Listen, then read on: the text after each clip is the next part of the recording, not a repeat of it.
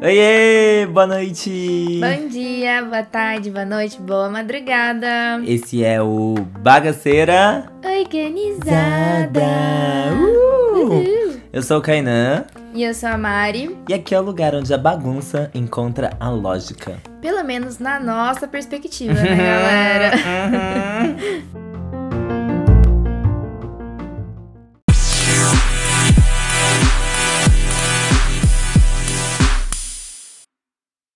Bom, gente, hoje nós temos duas convidadas mais do que especiais no programa. Vocês já viram no título. A gente vai falar sobre família e profissões criativas. E para isso, estão presentes com nós ela que é linda, multitalentosa, rainha do crossfit, sincerona, Cíntia Barbedo!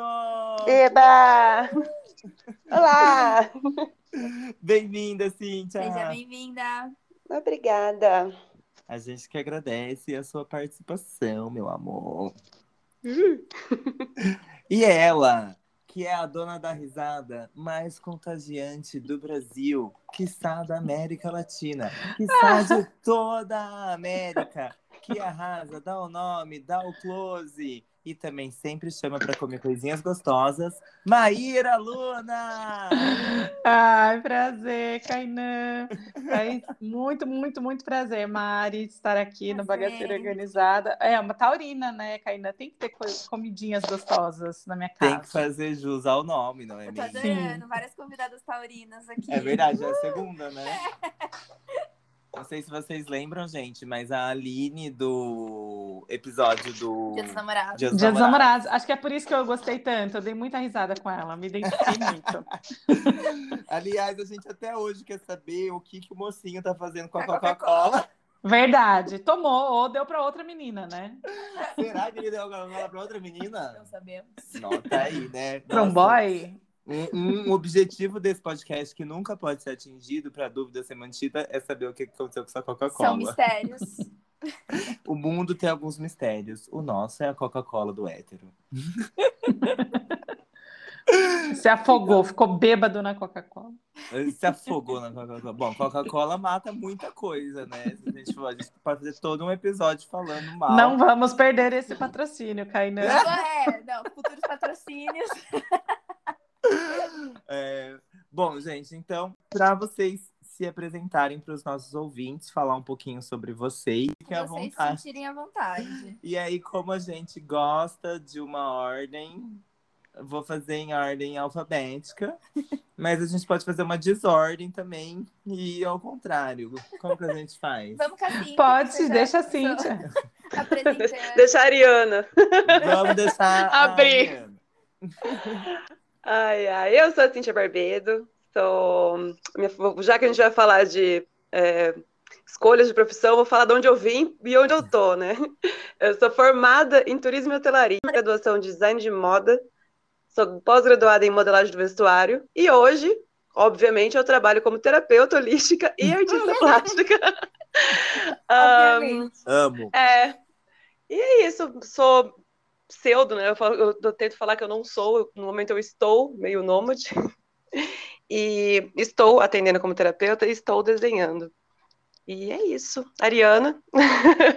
E vale a pena falar, gente, para quem veio pro podcast através do meu Instagram, é, algumas das artes que eu tenho lá no meu quarto foram feitas pela Cíntia. Tem uma que vocês viram mais, que é a minha tatuagem que ela desenhou.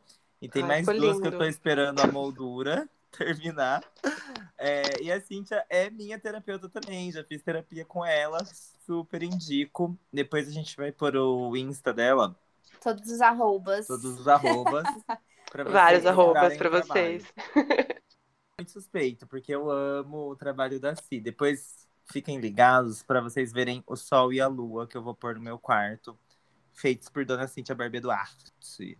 Uh! É isso. Ah, o que mais? Ah, Sua coisa Acho mais só. favorita no mundo. Vamos lá, uma coisa bem pergunta bem. O que, que é a sua, sua coisa mais favorita no mundo? Pode ah, eu ser- amo natureza. Eu amo natureza no Natureza. geral. Eu não como Perfeito. animais, eu amo os animais, eu amo as pessoas, amo, tipo, aquela pessoa que viaja não vai pra ver prédio, vai pra ver árvore. Abraça a árvore na rua, chora. Vendo. Eu tenho uma, Abraça uma árvore aqui que eu aplaudo a árvore. Toda vez que eu vejo a árvore, eu aplaudo e fico emocionada. Assim, Parei de fazer isso Muito escondido bom. porque eu falei pra tanta gente que eu falei, não preciso mais fazer escondido, porque realmente eu tenho um amor por esse planeta, por, pela, pelo momento presente, por toda a confusão que a gente vive. Eu sou apaixonada por essa bagunça. e e a um, né, o que eu mais trabalhei na minha vida até hoje internamente foi é, me alinhar um pouco a esse caos. E é um trabalho interno, né? Que a hora que a gente alinha é porque tá organizado, então a gente tem que desorganizar de novo. É isso. É literalmente a bagunça organizada. é, e aí É. seguimos, né, entre trancos e barrancos e o que vier, a gente aprende a escalar, por isso que eu faço crossfit, pra ter resistência. Gente, quando eu fiz aquela, aquele meu jardim de o processo criativo meu foi junto com a Cíntia. E quem que foi que deu a dica das plantas, tudo? Adivinha? A quem ama a natureza. Que A psicóloga que fez moda, né? Que aí ela deu a dica das plantas, olha que loucura. Amo. É o, é o lugar, assim, tudo que eu faço não tem nada a ver com a minha formação. Exatamente. Vamos falar E eu jurava depois. que se eu fosse, se você fizesse uma pergunta valendo um milhão de reais, eu ia dizer que a Mariana era culpada de, do seu jardim de inverno. Olha só. É? Gente, eu sou péssima pra. Tenho zero cuidados. Eu sou. Mas eu gostei desse julgamento, de achar que uma pessoa que fez uma coisa é outra, porque é isso que a gente quer no mundo. Eu sou ao contrário da Cintia. Ela falou que ela abraça a árvore, eu abraço o poste, tranquilamente. É arquitetura e urbanismo na veia concreto. Concreto. É, eu tenho uma floresta na minha sacada. Tá? Então é isso, Salve, gente. Agora-. A diversidade, né? Diversidade.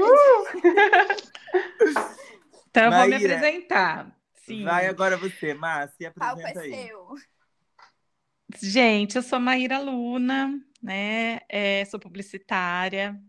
É, eu ainda não vou responder todas as causas, né, da família aí que a gente vai falar um pouquinho depois. É, trabalho com isso já há 20 anos, mas foi incrível a Cintia ter sido convidada aqui. Eu não sei se o Kainan tinha essa consciência do que ele está fazendo. Kainan, tudo Será? culpa.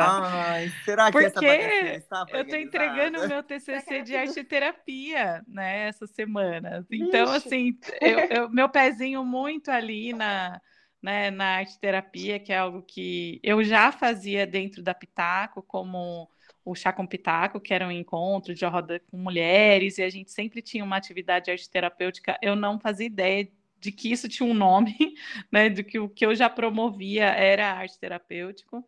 E então eu tenho esse, essa paixãozinha assim é, por arte, enfim, por psicologia, né? Por tarô, enfim, aí a gente já vai para por plantas também, sou a dona dos gatos, tudo. Ah lá, o oráculo da deusa! E, é, enfim, tenho, tenho meu pezinho na bruxaria, mas eu falo que eu sou uma índia e uma bruxa e uma, uma praticante de yoga até a página 2, sabe? Eu gosto de ficar pelada em casa, mas não me coloque no pelados e largados, entende?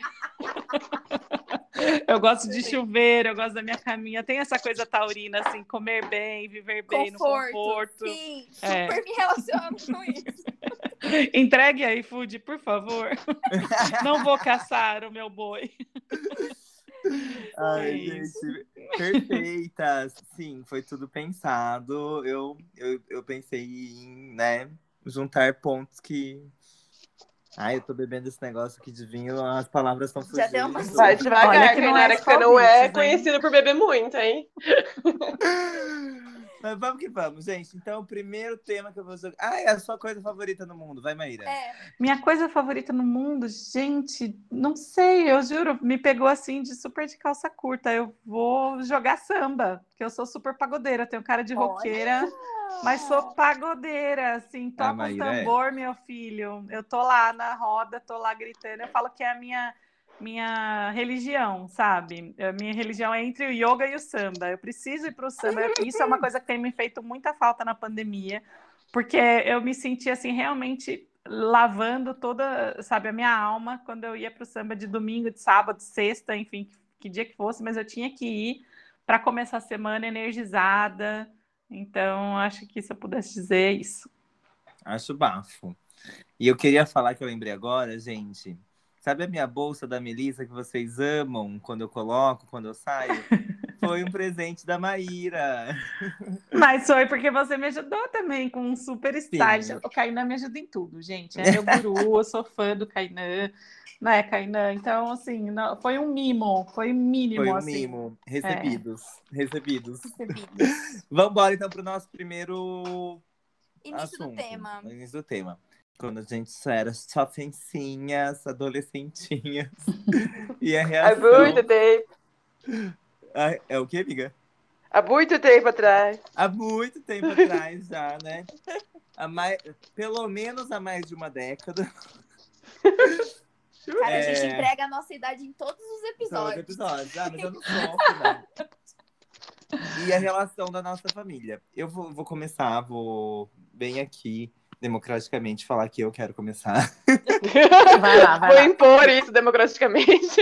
Porque eu acho que eu sou um ponto fora da curva, né? Porque não sei se todos os nossos ouvintes sabem, mas eu venho de uma família que a minha mãe é fonoaudióloga e atriz. O meu pai é professor, psicólogo e músico. E eu praticamente nasci dentro da coxia, né? Coxia, para quem não sabe, é ali a parte de trás do palco do teatro. Então, esse lance de trabalhar com coisas criativas, de, de não... De não não existia uma expectativa de, ai, meu filho vai ser doutor, doutor, aquele doutor que as pessoas pensam no advogado ou no médico, né? Isso, ou engenheiro, sei lá. Em casa não tinha esse, esse peso. Então, por exemplo, a, minha primeira opção, quando eu era criança, que eu já lembro que se falava de faculdade, né? Eu desenhava muito, então a minha mãe falava, ah, eu quero vai fazer artes plásticas, né? Porque eu falava artes plásticas, né? Nem artes Artes visuais. E eu falava, ah, eu vou fazer artes plásticas, nem sabia que porra era artes plásticas. Vou fazer artes plásticas. Aí eu tive um flerte, quer dizer, na verdade até hoje eu tenho um flerte muito grande com a área de exatas. Eu sempre gostei muito. Pois é, a, a Cia aqui, ó. Parte nerd do Kainan. A Maíra se chocou também quando eu contei Sim, pra ela. chocadíssima. Mas Já sei quem amo. vai fazer a conta do fechamento do bar da próxima rodada. Sempre sou eu, sempre sou eu. Se a gente nunca foi pro bar. Exatamente, amado. Olha, A gente é uma amiga muito espiritualizada, sabe? A gente não vai pra bar. A gente bebe em casa. Até quando não tem pandemia. mesmo. A gente bebe em casa mesmo, independente de pandemia. Mas aí eu gosto de matemática, física, gosto de química. Eu já fui disputar pela escola em campeonatos de física, tipo, por alguns anos seguidos. Teve um tempo que eu pensei em fazer isso, mas aí depois, muito coagido espontaneamente pela minha mãe, eu fiz várias peças de teatro, então eu prestei né? Então, em casa era esse, esse, esse rolê. Ah, o Kainan vai fazer cênicas, né? E aí eu não lembro, eu juro que eu não lembro como moda surgiu. Eu achei interessante, eu fui atrás, eu falei, é legal, vou prestar no colegial e nunca mais fui ver nada, assim, nunca mais fui fazer nada diretamente relacionado com moda.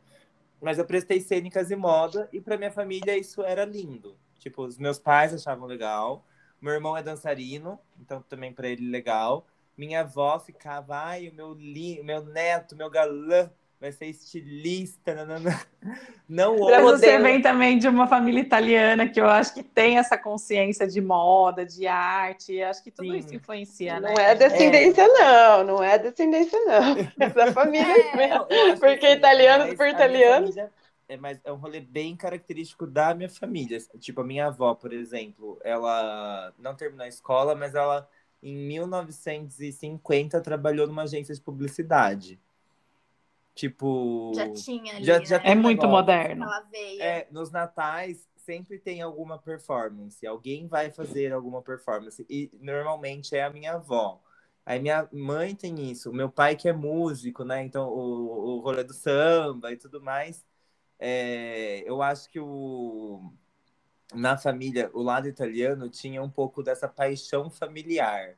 Eu, eu sinto muito que a família abraça na Itália. Assim, não que necessariamente eles aceitam, mas eles abraçam. Tipo assim, a gente Uhum. pode ter briga dentro, mas ninguém de fora mexe com a gente, não. Aqui a Sim. gente, o babado é certo. Então, para mim, foi muito tranquilo escolher ter uma profissão criativa. Tanto que na minha cabeça, isso não era uma problemática possível ou plausível. Eu fui entender isso na faculdade, quando eu senti a frustração de alguns colegas.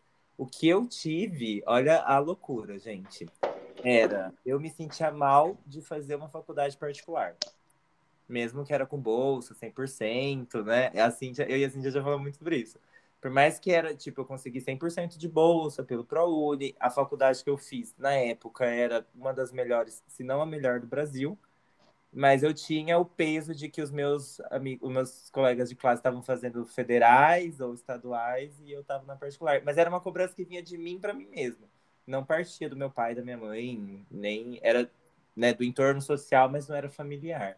Então. Ah, eu já fui ao contrário, eu senti pressão por ter feito uma particular pela família.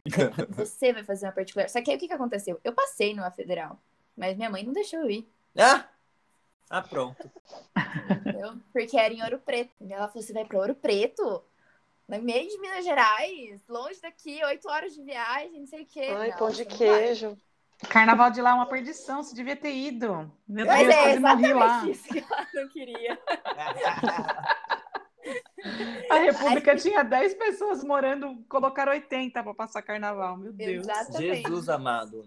Então, Carnaval mim, de Minas, eu saudade. Uma faculdade que era perto de casa. Mas deixa eu fazer um comentário eu fiz. aqui relevante. O que é o surubão de Noronha, perto dessa casa? Só não tinha famoso. Ai, que engraçado. Gente, e vocês? Quem... Cíntia, como que foi pra vocês? Quem gostaria de começar? Quer falar? Ah, eu vou, vou falar. É, eu lembro quando eu fui prestar, minhas duas irmãs já tinham passado também na federal, né? E então a pressão era grande para eu fazer uma, uma faculdade é, Unesp, USP, enfim. Só que eu estava muito perdida no que eu ia escolher, assim.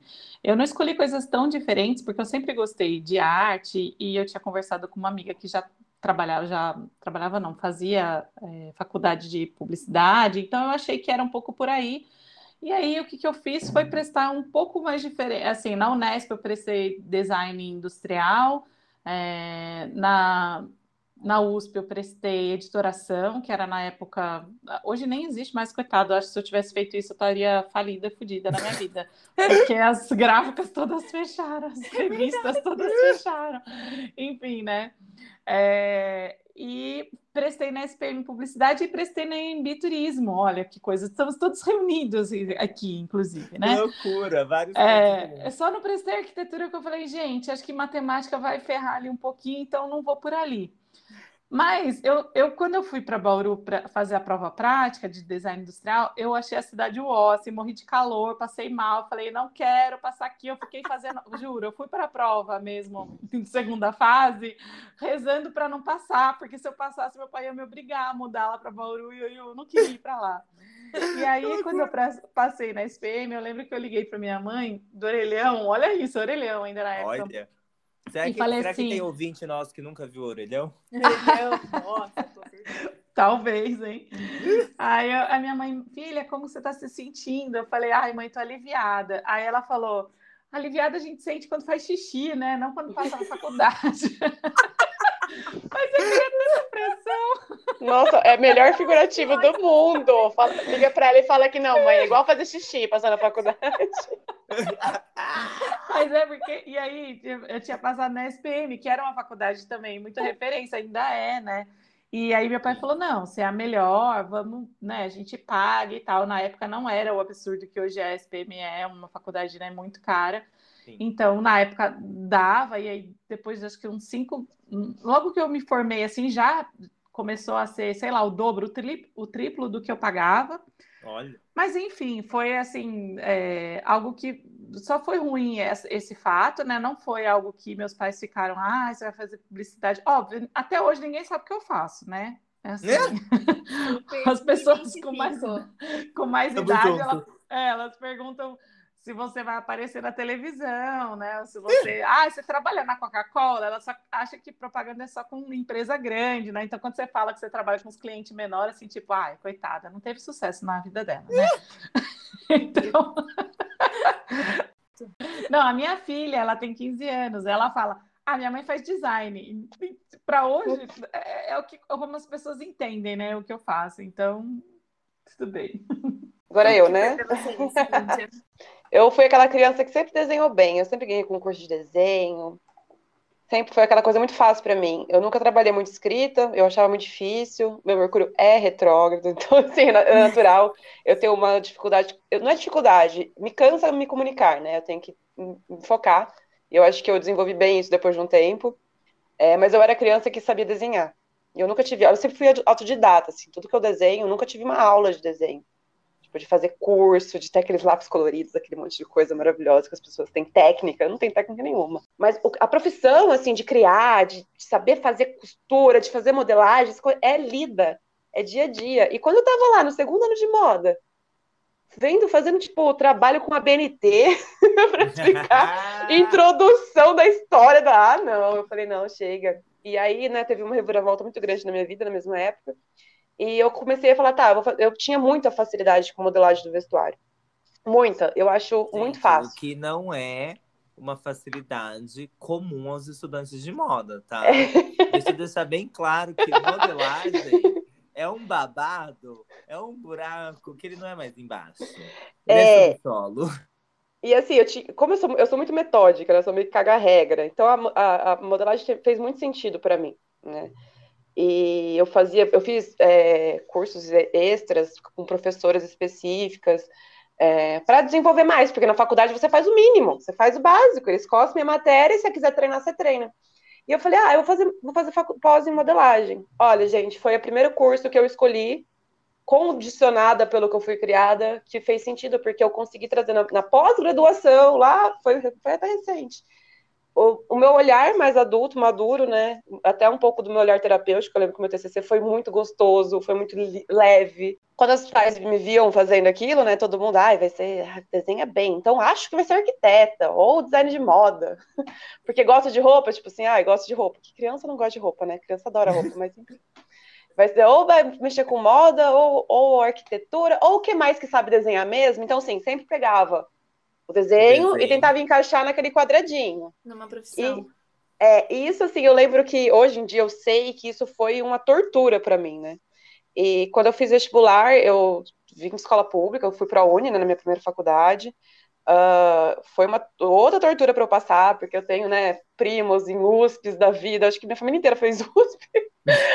Os que não fizeram, fizeram faculdades assim, bizarras. Tipo, eu tenho uma irmã engenheira por, por uma federal, um irmão oceanógrafo pela USP. E eu, tipo, é, era uma, muita coisa, né? E eu pensei muito vestibular por um tempo. Quando eu passei em turismo e hotelaria, com bolsa integral, eu lembro que eu fui uma das primeiras colocadas, se eu não me engano, faz tempo. Eu falei assim, que se dane, eu vou fazer turismo, nasci para fazer turismo. Gosto de viajar, vou fazer turismo. Olha que óbvio. e fui fazer, foi uma época bem complicada, assim, eu, tipo, eu fui meio que para poder ir fazer uma faculdade logo, dar esse diploma para meus pais, eu lembro muito dessa sensação, né? Porque depois que eu fizer turismo, se eu fizer o básico, eu corro atrás das minhas coisas, olha, né, a loucura que a gente acaba fazendo. Tanto que eu fui fazer moda depois, como se fosse um prêmio para mim. Eu falei, gente, mas eu sempre quis fazer moda, porque eu fiquei com, aquela, aquele encosto, né, da moda aqui do lado sempre quis fazer moda, porque eu queria fazer moda já nem, porque eu sabia costurar, minha mãe sempre costurou. Então, assim, ah, ela sabe costurar, ela sabe desenhar, ela é criativa, moda. Eu, aí eu fui fazer turismo, então eu fiquei, ah, eu nasci para ser, ser estilista, sei lá. Aí eu fiquei com aquele encosto e fui fazer a faculdade de moda depois que eu terminei turismo. E aí, no meio da graduação, eu falei assim, outra graduação, que coisa maçante, gente, mas graduação é uma coisa maçante, faça uma, faça pós depois, né? Eu consegui colocar a parte emocional, a parte terapêutica, a parte artística, a parte de modelagem num, num composto ali só, né, num, num trabalho só. E, mas aí teve outros poréns, né? Do mesmo jeito que eu via que a modelagem é muito fácil, muito gostoso para mim. É, eu até conversei muito com o Carnan sobre isso, porque ele é uma pessoa da moda, que gosta de moda, e eu sou uma pessoa que é da área de moda. Só que eu tenho muito meu, da questão do consumismo, do consumo, de como a moda é trabalhada. E uhum. talvez eu não tenha tanta energia nessa vida ainda, nesse momento, para lutar contra isso, para ser a mudança nisso. Eu tenho, tipo, eu, eu sou aquela pessoa. Dá. E, eu te... e aí eu tenho outras, outras, outras batalhas, né, que a gente fala, que são mais importantes para mim do que roupa. Eu não ligo para roupa. É, quem convive comigo sabe que eu nem reparo, eu não falo, nossa, blusa nova, não sei o quê, ou que eu julgo as pessoas pela roupa. Eu não, eu, eu, parece que no meu campo de visão a roupa da pessoa não aparece. É muito engraçado isso. Eu, realmente eu não consigo.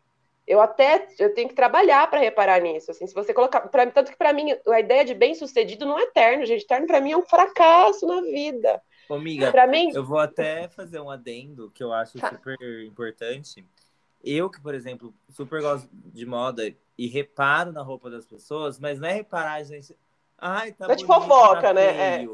Porque, ai, tá bonito, tá feio, pra mim é, é o. Ai, isso eu uso, isso eu não uso. Meu cu, sabe? Ai, eu... Não vem me falar da Chanel e da Dior, gente. Eu tô pouco me fudendo com a Chanel da Dior, Ai. sabe? Ai, Até porque quem tá falando sobre isso não. provavelmente não tem nem Chanel nem Dior no armário, né? É, No máximo uma sabe, falsificada ali tipo, da 25. O, o, o Dior, ele era super restritivo. Depois empregou o cara lá que era antissemita. Chanel, Karl Lagerfeld, maior gordofóbico da porra. Sabe? Ai, criaram muito. Parabéns. Fizeram parte da história. Fizeram mesmo. Foram muito importantes tá na bom, década né? de 20, na década de 50. Hoje em dia, não tem mais espaço. Chega. É tipo acabou. dinossauro, né? Virou petróleo. Não, não dá pra É. pôr um dinossauro aqui. Parem Mas dá pra você usar o petróleo. Não, Só que você tem que usar bem usado, né? Que nem o petróleo ele acaba. Tem até um motivo, mas eu desenho daquele jeito porque eu desenho daquele jeito. Eu lembro que um colega meu me deu um exemplo sobre lâmina de barbear. Que ele fala, você, pensa só, você tá lá fazendo sua barba, eu, tipo, eu olhei pra cara dele, tipo, tá, eu vou entender seu exemplo, mas eu não vou usá-lo na minha vida. Porque, né? e tá Aí usando lá- agora. Não, tá lá, o- lança, tem lá do barbeador X. Aí lança o que tem 30 lâminas, não sei o que, não sei o que lá. Qual que você vai querer? Ah, óbvio de 30 lâminas. Eu falei, não. É óbvio que eu vou querer continuar usando o que eu tô usando, porque tá dando certo. Porque se eu tô usando um negócio que tá- não tá dando certo e eu quero usar outro, é porque eu tô sendo burro de escolher algo que não tá dando certo. A ponto de qualquer propaganda fazer eu mudar de ideia. É. Então, assim, aí eu falei assim, eu, eu lembro que eu falei muito isso pra ele. O teu trabalho, eu não sou sua, como fala? Seu público-alvo. Uhum. É, eu não sou público-alvo de marketing, de geral. Assim, eu lembro que eu comprei um produto para pele. Kainan também comprou na época, meu irmão, os amigos nossos compraram todos. Pipipipopopó. Aí, Aí, gente, comprei. Eu Que tem um design lindo, eu falar- sei qual é. Eu amo falar pipipi popopó. Ai, é tudo pra mim.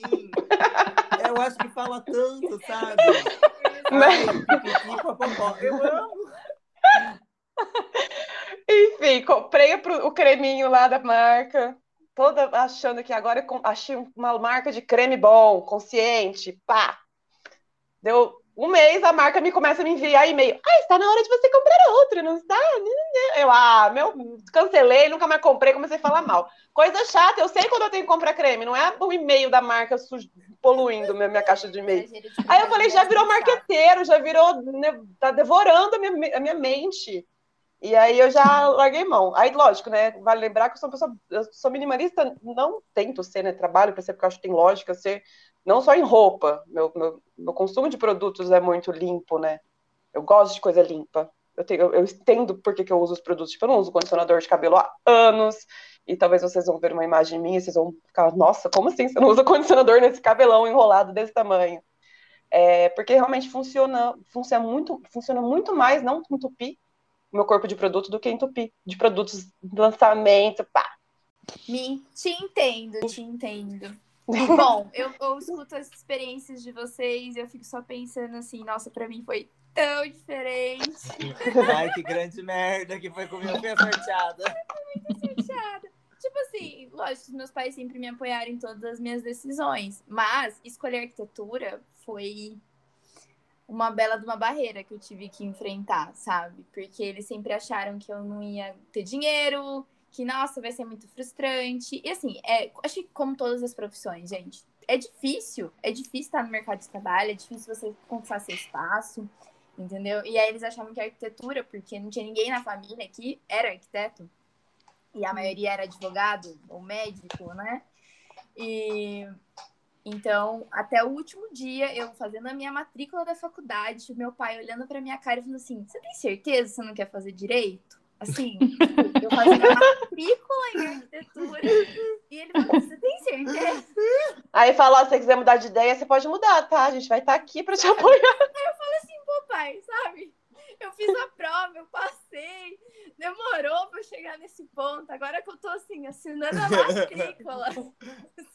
Você me vem com essa dúvida, tipo, sua, né? Não minha, mas. Rindo nervoso aqui. Aí, Quase chorando. E é engraçado, porque, tipo, eu no, no- no meu ramo, é, hoje em dia, eu consigo auxiliar meu pai, porque o meu pai ele não trabalha com advocacia, advocacia, ele trabalha na parte de imóveis. Então, muitas coisas de burocracia que precisa de arquiteto sou eu que resolvo. Então, assim, sabe? O mundo não dá voltas, ele capota. Virou E um monte de médico e doutor que tem na sua família precisa de alguém pra fazer os- as casas, né? É, Pra decorar. Pode contratar médicos da família. Exatamente. E tem uma coisa assim, não sei se você terminou, amiga. Acho que sim, porque o meu, a minha experiência foi nessa parte que, que nem vocês falaram, de desenho, foi muito bacana, porque eu acho que todo mundo teve um passado um pouquinho com o desenho, né? O Meio design artístico, é, assim. sempre teve presente ali. E é legal ver como cada um foi para uma profissão diferente, mesmo tendo uma base ali na, na Comum questão, ali. é uma base comum ali. Eu também sempre gostei muito de matemática, que nem o Kainan, mas eu nunca pensei em fazer moda. Não que eu nunca pensei, mas a minha mãe era modista, minha Ah, é, era gente. modista Tem esse babado. elas tinham loja. Eu nasci, cresci dentro de uma confecção. Então eu dormia no meio do barulho das máquinas, entendeu? Eu com sete anos ficava lá pregando botão, porque eu era É, não é muito atrativo fazer moda depois disso, realmente. Não, eu gosto bastante, me identifico com moda, assim, gosto, mas não é uma coisa que eu me vejo trabalhando. Igual a publicidade, eu acho muito massa a publicidade também. Era uma das profissões que eu pensava em seguir. Só que é um mercado que eu não me sentiria bem, igual a moda. Porque eu não, não sei, eu não, não é uma coisa que. É porque não é fácil resistir, não. Eu sou É. aqui, ó, resistência. É muito Não. encontro. E também que- vai muito da Aqueles egos inflados da personalidade. Eu já- moda. É, eu já tenho uma personalidade mais introvertida, então eu ficar é, trabalhando numa coisa, eu e o computador, eu me sinto muito mais confortável do que tá tendo que trabalhar com diversos tipos de pessoas, diversos, sabe? Resolvendo, ai, sabe, me dá até ansiedade. Mas Só de falar. É, Mas é engraçado vocês, vocês falarem sobre isso, que é, é, lembrando, né, que eu, eu também tinha essa veia muito artística dentro da minha casa, e em nenhum minuto meu pai ou minha mãe vieram e falaram assim, por que você não é artista plástica? Né? Por- É eu adoro o sempre- por que não. Por que você não faz tal coisa? É. Poxa! Pergunta Então é idiota! sempre assim, uma Nossa, é ser publicidade, você vai para mãe ia arquitetura, você surtar. vai para para outro lado, mas um, um artista, né? Eu até quando eu terminei a minha faculdade, eu fui fazer artes cênicas, que eu já fazia teatro muito antes. Então, é, hoje eu entendo assim que eu não seria uma atriz ou nada disso, que é muito mais pelo improviso, pela é, todas as outras ferramentas que o, o teatro traz, né, na comunicação, no dia a dia, Uhum. assim, que eu uso. É, mas quando eu terminei a faculdade de propaganda, mesmo de publicidade, eu senti que era um antídoto assim para qualquer negócio que eu fosse fazer na minha vida, né? Eu entrei também nessa crise de putz, o mercado, vou trabalhar com isso, como que, né, você entra nessa engrenagem capitalista aí, você é meio massacrado por esse sistema e você tá, né, jogando com o sistema de uma certa forma, entra em conflito com os seus valores. É, mas ao mesmo tempo eu entendi assim, é, eu quero ajudar as pessoas que têm projetos e propósitos também de realização, né? Como por exemplo, uma arquiteta, uma médica, é, ou qualquer outro sonho que a pessoa tenha, a se Uhum. comunicar, a fazer uma comunicação, a ter um planejamento publicitário, a ter uma campanha. Então, assim, não estou a serviço só do que é ruim, né, do consumo, mas também das coisas boas que existem é, dentro dessa máquina, né, gigante que a gente fala do, do capitalismo. Perfeito. Então, É, é exatamente. A hora que a gente entra, a gente tem que escolher o nosso caminho. É, é, o... os seus valores, independente da profissão que você tá, eles vão guiar muito e nem sempre eles vão estar atrelados ao sucesso financeiro. Na Uhum. verdade, a maioria das vezes, quem tem ah, valores que são mais humanos, assim, que são mais empáticos e tudo mais, não vão ser as pessoas que vão gerar um- um- uma receita, um lucro, né, muito alto. E aí, nisso eu já trago mais- uma nova problemática, né, pra gente conversar, que esse lance do dinheiro, eu lembro que apesar da minha família não se preocupar com a minha escolha de profissão, é, o quanto eu ia produzir de dinheiro com ela era algo que era comentado. Não era assim, direto, mas eu lembro que muitas pessoas da família falavam: e você vai abrir uma loja? Quando que eu vou ver o seu desfile? E aí eu, eu mesma, eu, Kainan, nunca pensei em abrir uma loja. Não era. Porque quando eu fui fazer moda, eu não fui fazer moda para ser estilista. Eu fui fazer moda porque eu gostava de criação, mas não era. Eu nunca me imaginei no fim da passarela entrando e agradecendo as pessoas, sabe? Mas é, é que a referência que eles têm, né, Kainé, é como a publicidade. As pessoas perguntam para mim: você não vai ter uma agência? Exatamente. Exatamente. E aí eu vejo o, o quanto eu já frustrei minha família, e eu já fui frustrado com isso, né?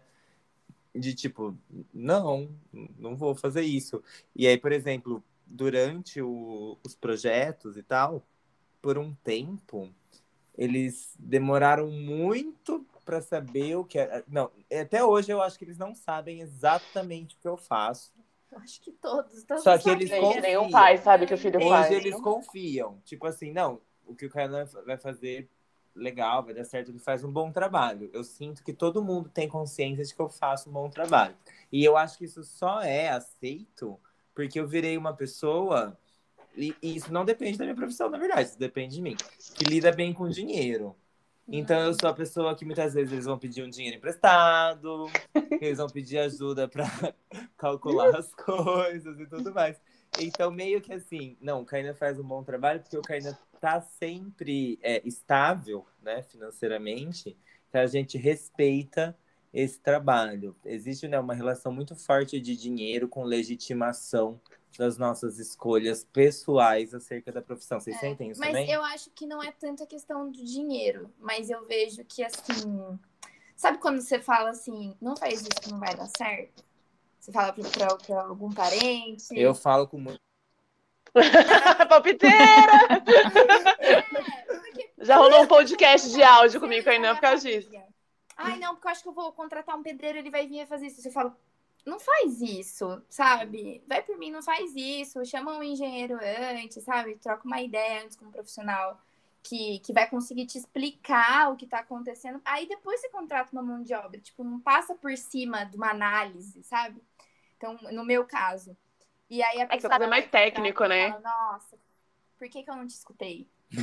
Você entendeu? Aí você fala assim, pô, eu sou arquiteta, sabe? Se eu tô falando, é tem fundação que eu tô falando. Não Aquelas porque... conversas da família que tá todo nossa, a gente tem que resolver isso aqui, né? Tem que resolver. Que, que, que, pra que a gente pergunta? E a arquiteta materializada ali na frente. É. Ninguém pensa em perguntar.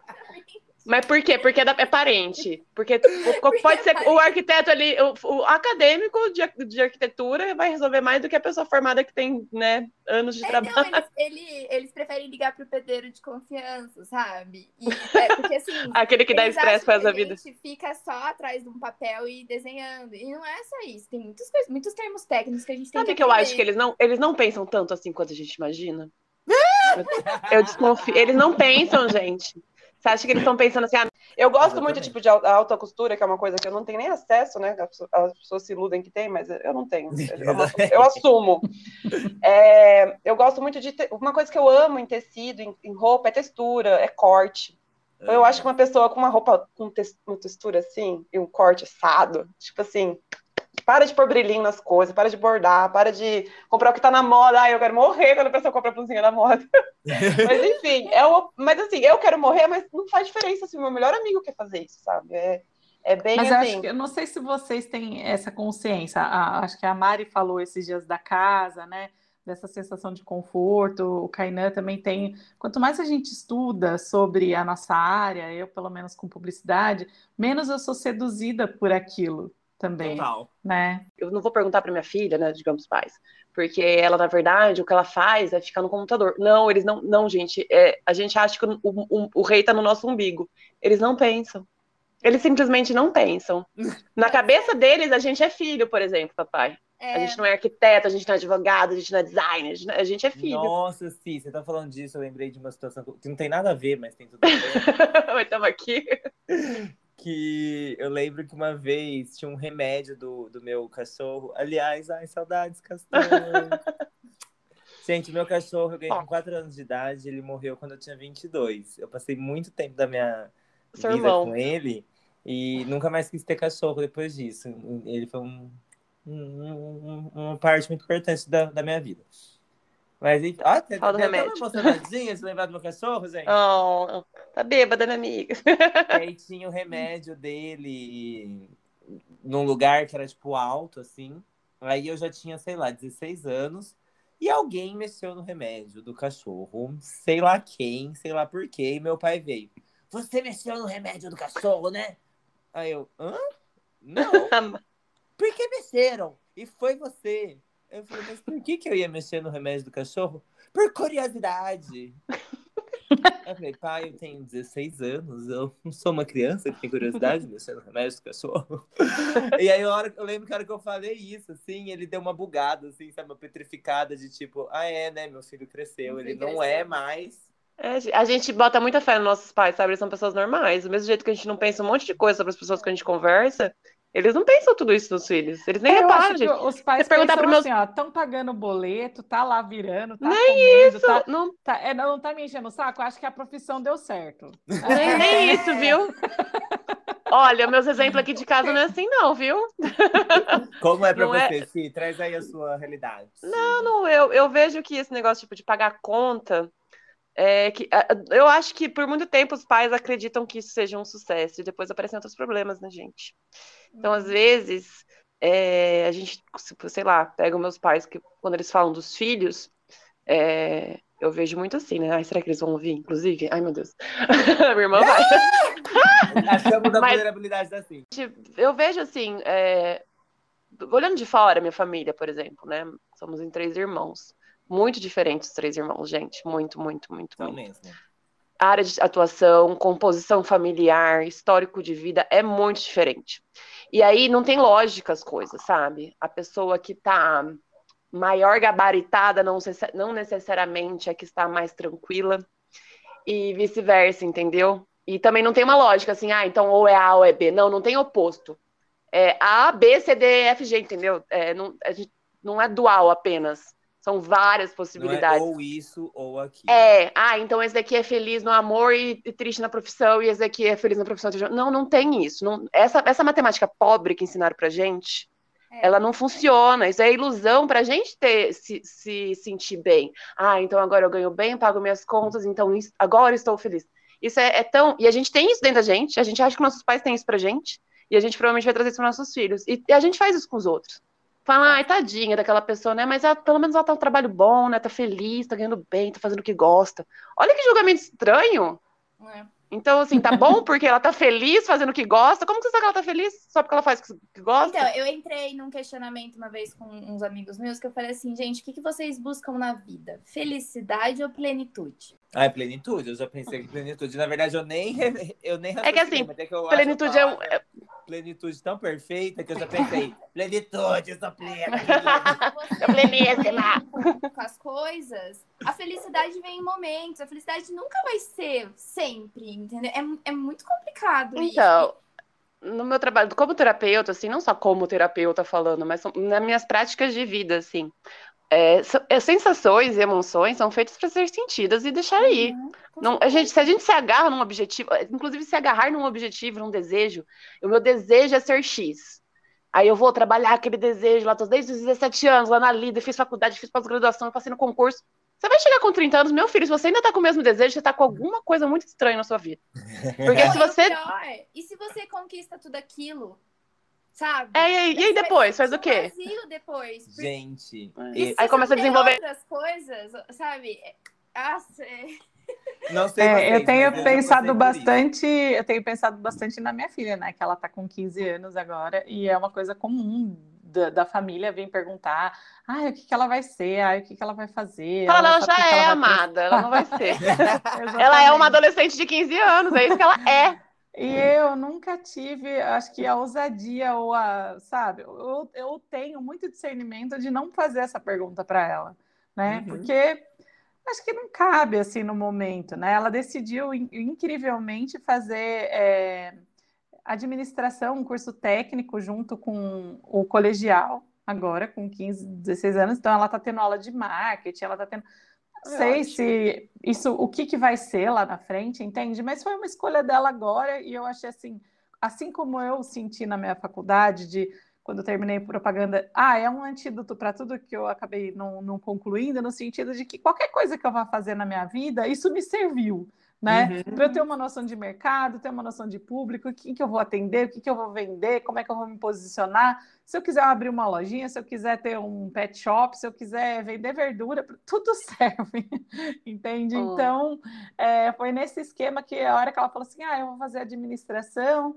né? aqui na. Como chama a escola, gente? Eu esqueci de novo. É a ETEC? ETEC, isso, obrigada, Kainan. Na ETEC. ETEC.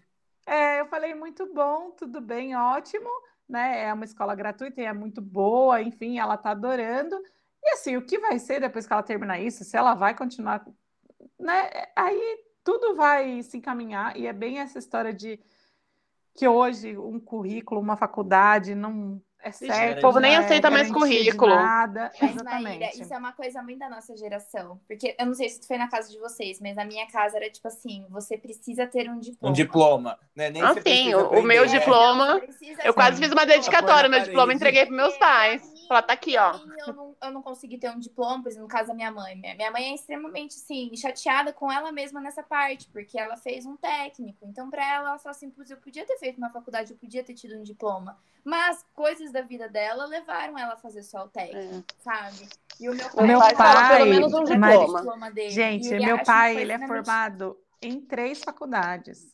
Meu pai tem 70 anos, 73 anos agora. Então, assim, que se para ele era importante formar, para ele, ele fez três faculdades, imagine para o filho deles. Então, né? então, era uma que coisa a nossa que ele... geração já olha era os muito... filhos porque como eu tenho um menino de 8 anos, eu até conversei com a Cintia essa vez que a gente conversou e ela falou assim: você já tá colocando crenças nele que não. Calma. Porque para mim. E não tem o que fazer, você vai colocar. De falar para ele assim: não, você vai terminar o colegial e você vai fazer uma faculdade. Eu não tenho esse intuito. Sabe? Eu não quero ter que ele se sinta na obrigação de fazer um diploma e de escolher uma faculdade com 17 anos, porque eu acho muito cedo. Entendeu? Só que aí fica naquela dúvida eu deixo ele ser livre, ou eu ponho essa parte da sociedade na qual é uma fase, né, que todo mundo acaba passando. Aí você tem que lembrar que você tem tempo para decidir, né? Eles só é, têm 10 anos. Tempo. E, e, a, e a personalidade né, da criança, é. ela. Meu, a Bia ela é muito decidida nas coisas dela, ela é muito assim, é, ela tem muita noção de mercado. Ela foi trabalhar comigo em agência, para você ter ideia, fazendo texto, fazendo conteúdo, sabe? Uhum. Ela tem essa ideia do TikTok, né? Mas ela também, ao mesmo tempo, não se deslumbra ao ponto de dizer assim, ai, ah, vou ficar milionária fazendo vidinhos em casa, entende? Porque eu, eu também tenho esse acho que é esse cuidado de dizer assim, não é, você não tem sucesso porque você tem curtidas, você não mede o seu sucesso por aí, né, Nossa. né, por tanto de seguidores ou por tanto tantos likes que você tem. Acho que isso é muito é. Tem que ter eu acho que isso aí já caiu, já caiu por terra. Eu acho que é muito coisa de adolescente deslumbrado achar que ter seguidor e curtida vai dar dinheiro. A gente Exato. tem muito exemplo de gente que ganha dinheiro, inclusive ganha, não tem nem instrução no que fazer com esse dinheiro. Mas eu vejo muito isso, assim, eu tenho amigas que são, assim, têm uma renda há muito tempo, né, banca tudo pela internet, por rede social, e elas não têm, tipo, nem 5 mil seguidores. Para a isso, eu tenho amiga minha que tem 10 mil, 20 mil, 30 mil seguidores, que tem que ralar de sol a sol, como se fosse um, sabe, no, tipo, como se fosse um bar frio, digamos assim, nem sei se pode falar isso. Porque, tipo assim, você conversa com a pessoa, a pessoa tá ocupada trabalhando. Então, assim, você vê que o balanço ali não, não tem uma medida, né? Não uhum. tem. E aí eu, eu até vejo assim, essa ilusão, né? Eu, por muito tempo eu falei, ah, se eu tivesse vários seguidores eu ia vender bem mais. Ou não, o que eu faço é manual. Se eu tiver bem mais, eu não dou conta. Exatamente. Então, então assim, é, é tirar essa. É, é, é se conhecer para saber quem eu sou e o que eu vou dar para o mundo. Porque o mundo tem tudo. É difícil já criar uma coisa nova. A única coisa que você vai trazer novo é o seu olhar e o seu toque. Sim. Que aí você tem que saber quem você é, né? Então, aí você vai ter toda essa jornada, esse monte de erro, porque a gente vai cometer erros, nossos filhos vão cometer erros. E, e, e, tomara que a gente erre erros diferentes, né? Porque errar os mesmos erros. A ideia é errar erros diferentes, os erros passados não mais. né? Porque Deus me livre. Eu tenho, assim, uma coisa que até vim de, me sentir de comentar, é que a minha família inteira desenha. A grande maioria, né? Você vai nas, nas casas das minhas famílias, tipo, aqui na casa dos meus pais, na, sei lá, morei no Rio de Janeiro na casa de uma tia muito querida. É quadro da família inteira esparramado pelas casas, tá? Todo, e, desenho, e, não é uma coisa assim, ah, mão com uma florzinha, sabe? Não é isso, é desenho, é arte, é coisa assim bonita de ver. E ninguém vive disso. Ninguém na minha família inteira vive de arte. Artistas e, da sombra, né? É, e paralelo a isso, é, eu tenho. A minha avó, minha avó tem 92 aqui, é formada em Direito, tra trabalhou como advogada naquela época lá da, das Brilhantina, no interior do Paraná. Então, assim, tem. É, tem todo mundo tem diploma, digamos assim, né? Todo mundo focou em ter diploma. Muita gente trabalhou na área, muita gente não trabalhou, mas o que eu vejo é muito disso, assim, a gente tem muitos, muita coisa pessoal não trabalhada. Sabe aquela coisa que vocês você sente que tem um fantasminha, um encostinho todo mundo na família?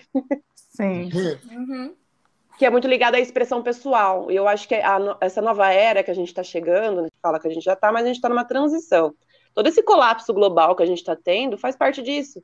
Então, por que, que a gente está tanto focando, está focado tanto em ter um diploma na, lá na faculdade X e fazer uma pós Y, se esse sistema educacional já está meio minguando já, né? Ele não é sustentável o nosso sistema, o nosso sistema econômico já não dá certo. E não é que a gente tem outra opção, a gente tem que criar outra opção. E durante uma criação, quem cria qualquer coisa sabe o tanto que é caótico criar alguma coisa. A gente não uhum. fica com a ideia lá do comecinho. Muita coisa dá errada. E essa geração que está vindo, ela vai vir para pegar o caos. Se ela se agarrar nas certezas antigas, como a gente já fez, a gente não é tão, tão moderno assim, a é. gente vai sofrer, as pessoas vão sofrer. Gente, eu tenho amiga minha, sei lá, de 25 anos, que sofre com as escolhas. Fala, minha filha, 25, chuta o pau da barraca. Põe a mochila nas costas, você vai descobrir o que você quer. Você não precisa virar mochileiro e bater o martelo. Mas vai viver, vai morar numa cidade que você nunca morou, sabe? Vai, sei lá. Não sei. Sai. É, Sai da caixa. Faz sentido isso. É, a gente sempre fala que as gerações vão se renovando, né? Isso a gente já percebe pelos nos nossos pais, as nossas. E a próxima que vai vir, que é o que a gente já comentou, é, ela vai ter esse essa questão da descoberta, o que, que eu vou querer ser, o, é, o que, que eu vou trabalhar. E eu acho que a escola realmente tem mudado. Eu vejo isso pela, pela escola do meu filho.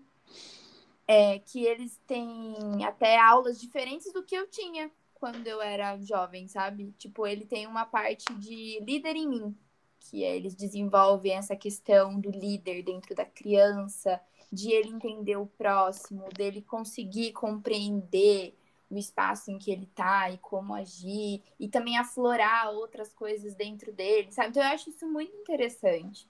É. E aí eu não sei o que, que, ele vai fazer quando crescer, mas ele tá viciado em desenhar e acho que ele vai. Ele tá falando que vai ser designer de carros agora. Gente, ele faz ou, uns carros muito legais. Assim, ou ele vai desenhar por lazer e por, por felicidade e vai trabalhar com uma coisa totalmente aleatória. Eu acho... Exatamente. Eu não tô nem assim, me importando muito, não. Eu tô bem deixando livre ele ser. É. Porque você falou que nem você falou, família toda sua desenha. A minha mãe pinta extremamente bem. E ela parou de pintar quando ela engravidou de mim. Tem quadros e quadros maravilhosos na minha casa dela.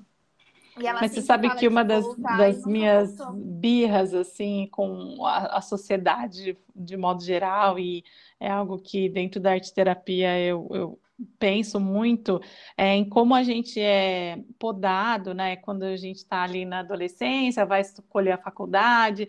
Eu sempre fiz teatro, sempre fiz canto, sempre fiz desenho, e aí você escolhe uma coisa. Eu jogava vôlei, por exemplo, e tudo isso parou né? Uhum. Porque agora você tem que ser sério, agora você tem que ter uma profissão e agora você não pode mais. Se você for desenhar, é para você ganhar dinheiro, não é para você ficar desenhando à toa.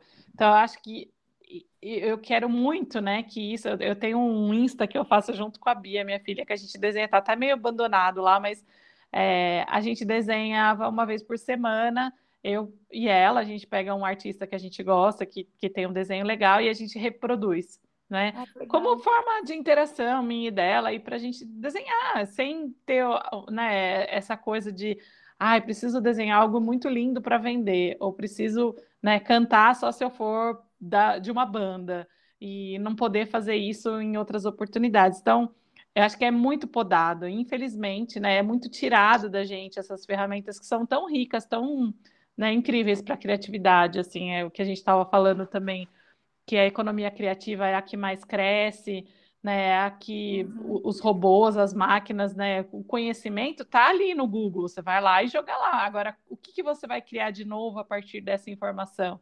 né? Então, que as economias criativas estão aí e estão ganhando dinheiro e fazendo dinheiro, e cada vez acho que menos pais vão arrumar brigas com os filhos por querer né, seguir numa, numa profissão criativa, assim, espero. Gente, eu que já bebi a garrafa inteira aqui do meu suco de vinho, tô um pouco mais lento. E faz alguns minutos que eu tô querendo falar, mas eu não tô querendo cortar vocês. Porque Mas eu não Pode falar. o macho do corte. Põe a pau na mesa, Kainan. Gente, eu tô aqui, ó. O que, que eu ia falar mesmo? Aí eu lembro. Aí eu escuto Fala. vocês, aí eu esqueço. Aí eu, aí eu lembro de novo. Não, mas agora eu vou falar o que eu lembrei. Tem que anotar. É, como, né, vocês sabem, os ouvintes também sabem, eu sou professor, né? Eu dou aula dentro da área de moda. E eu vejo o quanto a minha formação, né, a minha própria formação, o que eu fiz de graduação, pós-graduação, é, matérias de mestrado mais, muitas vezes não vão fazer diferença nenhuma para conseguir alguns jobs. E aí eu vejo quanto alunos meus que fazem um curso que, não, que são cursos que eu não fiz, né? São cursos livres, cursos técnicos, podem fazer o job que eu também poderia fazer com, com níveis, né, a partir de uma medida aí posta Investindo menos. para o Ministério de Educação muito, muito discrepantes, né? Tipo, um aluno meu que faz um curso às vezes de 200 horas pode pegar o mesmo job que eu que fiz a graduação, a pós-graduação.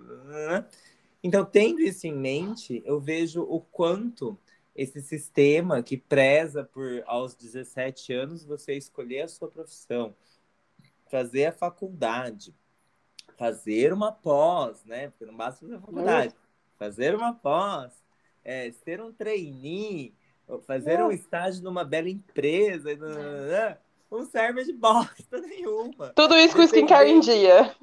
Dependendo do que você for fazer. E eu acho, tipo, para mim, para mim serviu. Na minha vida fez diferença. Mas eu não tenho que falar pro outro que só porque para mim deu certo, que para ele vai dar certo. Não, Ó, eu vejo pra mim, por exemplo, eu hoje, se eu tivesse a consciência que eu tenho hoje, naquela época, eu ia bater o pé e fazer artes plásticas. Lá. Eu até me eu acho que eu cheguei a me inscrever no ProUni para arte, pra arte plástica lá eh, em São Paulo. E hoje eu tenho essa consciência. Na época, era aquela lenda assim, tá, mas eu vou virar artista, eu vou pintar quadro, eu vou ter que vender quadro. É, é tão limitado o ponto de vista. Só que assim, eu- lógico, eu não sei o que, que aconteceria se eu tivesse escolhido outras coisas. Do mesmo jeito que eh, eu, eu fiz eh, turismo, só que eu passei na Universidade Estadual de Maringá em moda. Então, assim, e se, né? E se o caramba? Foi do jeito que foi. E hoje eu tenho, eu tenho uma consciência muito. E eu mudei muito, não só da consciência profissional, mudo de profissão, mudo de ideia, faço curso velho, faço curso novo, tá nem aí. cê- Nossa, tô nem aí. Tanto que alguém fala pra mim, Cintia, eu acho que eu vou pedir demissão. E fala, vai, pede. Eu falo, Aldo, eu faço festa. Eu Porque eu acho- pede, se tá ruim, pede, amiga, sai desse lugar. tá Pede. bom? Mano, aí você só, só vive uma vez, você só morre uma vez, né? Mas você tá vivo agora. Se você fosse, tipo, pé, Todos pé atrás pra dias. consciência real mesmo. E se, e se fosse seu último dia, né? Digamos Posso fazer assim. uma fofoca? Ah. Eu tô rezando pro boy que eu fiquei não ouvir esse episódio, porque é sobre isso. Mas tem um boy. Aliás, boy, se você estiver ouvindo, saiba que eu, te- saiba que eu tenho muito carinho. Eu já falei pra você na DM Então, do Instagram. E ele falou assim: ai, eu, eu- ele, ele foi mandado embora do job, um job que ele não gostava. Então, parabéns, boy. Parabéns. Felicidade. Fiquei muito feliz tal. Aí apareceu uma vaga de emprego pra ele que não tinha contrato, não tinha CLT. Aí ele vir- virou e falou assim: Ah, mas eu tô aqui pensativo porque depois não vai ter seguro-desemprego. Meu Deus. Aí eu fiquei: Quê? Você já tá querendo entrar no trabalho pensando no seguro-desemprego? Que bosta de trabalho é tá- tipo assim, isso não, não julgando, mas, boy, isso serve de alerta pra você ver que talvez você não tá escolhendo as coisas por, por você. É, Sim! Então, tipo, eu- isso que eu gosto de trazer para os meus alunos e para as pessoas em geral. E, e parece um grande clichê, mas é muito verdade. É um Você clichê que cada vez vocês vão ter que encarar mais, viu, gente? Eu sei que tem gente que não gosta de ouvir essas coisas. É chato, é meio holístico, é meio zen, esse papo, papo de gente estranha. É, infelizmente, é o mundo real. tá ficando estranho, então é bom vocês Você acostumarem. tem que fazer o que você gosta. Tem, porque, porque quando você for é você e as suas coisas que você gosta. Exatamente. Não, não seja, porque, olha, eu, eu tenho amigos, eu tenho conhecidos que ficam, porque meu emprego é uma bosta. Essa credo. empresa é uma bosta. Sai! Porta da casa e serventia da rua. Amor, vai fazer o que você gosta. Você vai esperar. Eu não moro nem em Não, cidade que eu não. reclamo do clima. É muito complicado isso. Realmente virou um clichê, mas tem que ser uma coisa natural isso, cara. Como que você vai fazer É o óbvio que precisa ser dito. anos que você não gosta? Sabe? Você Gente. ir triste pro trabalho todo dia. Dá um- Sabe que é uma das minhas crises, eu acho, de trabalho é sempre. É, Eu lembro de uma frase que meu pai. O primeiro emprego que eu pedi as contas, assim, que eu tava meio de saco cheio, é, ele falou assim: Mas trabalho não é legal mesmo. Trabalho é chato. trabalho é pesado. isso é verdade. Você tem que, você não tem que gostar do trabalho, não tem que estar feliz. Meu E eu Deus. tive um chefe que ele dizia assim: vai ser feliz em casa. Aqui você tem que ficar, você tem que trabalhar. Tipo, não é para você rir, não é para você se divertir. Coach motivacional mandou, Olha- mandou, mandou lembranças. né? Eu concordo Sério, com essa parte que todo trabalho tem sua parte chata. Tem sua parte chata, mas ele não Mas tudo tem sua parte chata, gente. Até as Mas coisas boas. tem. Pensa nas coisas boas. Ó, o Kainan tá bebendo, é uma parte legal. Amanhã ele não vai achar tão legal essa garrafa toda, entendeu? Tem a A parte chata. dermatite, ela fica aqui. Isso aí é uma grande bosta, querida. Não, mas ó, deixa eu. O que, que, eu, que eu falo mesmo? O negócio que a Maíra falou. Enquanto você pensa, eu vou falando da Não, é, eu vou É, esse negócio aí, por exemplo. é, Lembrei, lembrei, lembrei. Toda lembrei. profissão realmente é chata. Mas eu, lógico, acho que todo mundo aqui, com certeza já teve algum problema que você fala: caralho, nossa senhora, como eu queria jogar tudo pro alto e sair correndo. Só que aí você para e pensa: nossa, mas eu gosto de fazer isso. Sabe? Mas aí eu, aí eu vou perguntar uma coisa. Não, agora vê essa sensação em todas as áreas da sua vida. Ela existe, gente. É. Ela é normal. Ela é Não dá pra normal. fugir dessa sensação. A ideia é, Não. tá, mas isso aí eu, eu todo dia sinto isso. Durante três vezes ao dia, durante o meu trabalho lá de oito horas, eu sinto isso. E aí eu tô começando a, a- a não conseguir viver normal fora, eu vou pra casa e levo os problemas do trabalho embora. Uma fase até normal você fazer isso. Mas durante a sua vida, tipo, você ficar 10 anos de carreira, eu estou gerenciando a caralho a quatro, dadadã. mas tá doente! Mas não Então, é isso que não é legal. Porque, por É. exemplo. Tá traindo a mulher. Então, Tá, aí nananã. começa vários problemas que não. não Alcoolismo? Então, por exemplo, viciado. assim, eu, eu paro e falo, nossa, eu- tem, tem dia que eu falo assim, nossa senhora, será que eu fiz certo escolher arquitetura, ser arquiteto, passar por tudo isso? Só que aí eu paro e penso, mas eu gosto.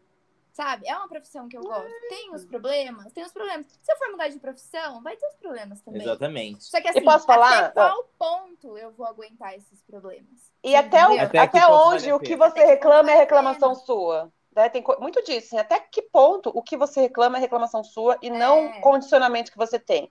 Tipo, tem gente que, sei lá, que gosta de bater cartão todo dia e ficar sentada no mesmo lugar todo dia.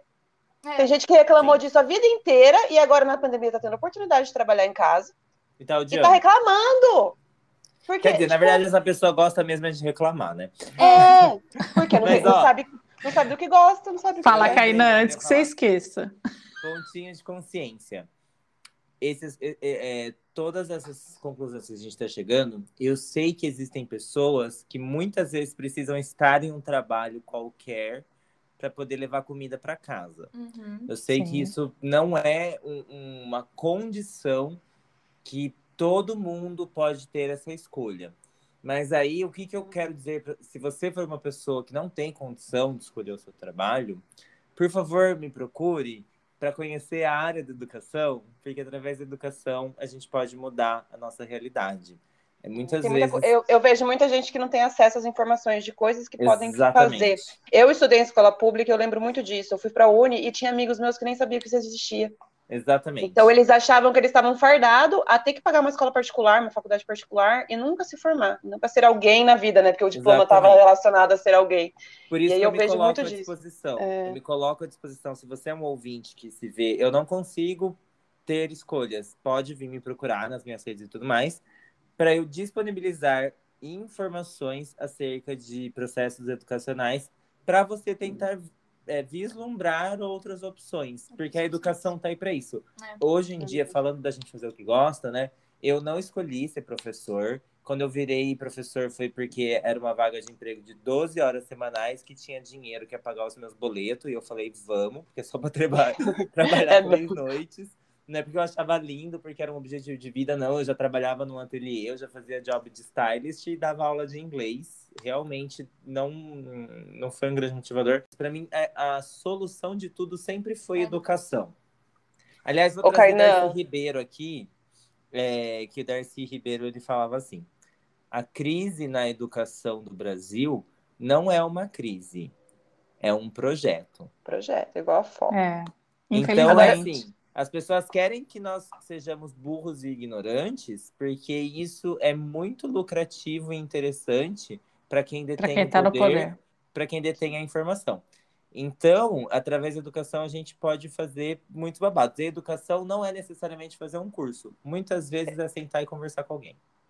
É, eu vou complementar, eu complementar. que... Ah, pá, Cíntia. Não, é que eu Ai, ia puxar um gancho da minha mãe, que ainda conhece, sabe? A gente, a minha família passou por uns perrengues bem sinistros, assim, financeiros. Meu pai era dono de empresa e tudo, tudo, tudo, essas coisas todas. E minha mãe largou a faculdade quando, né, quando acho que engravidou, não sei, ela largou a faculdade, ela fazia biologia.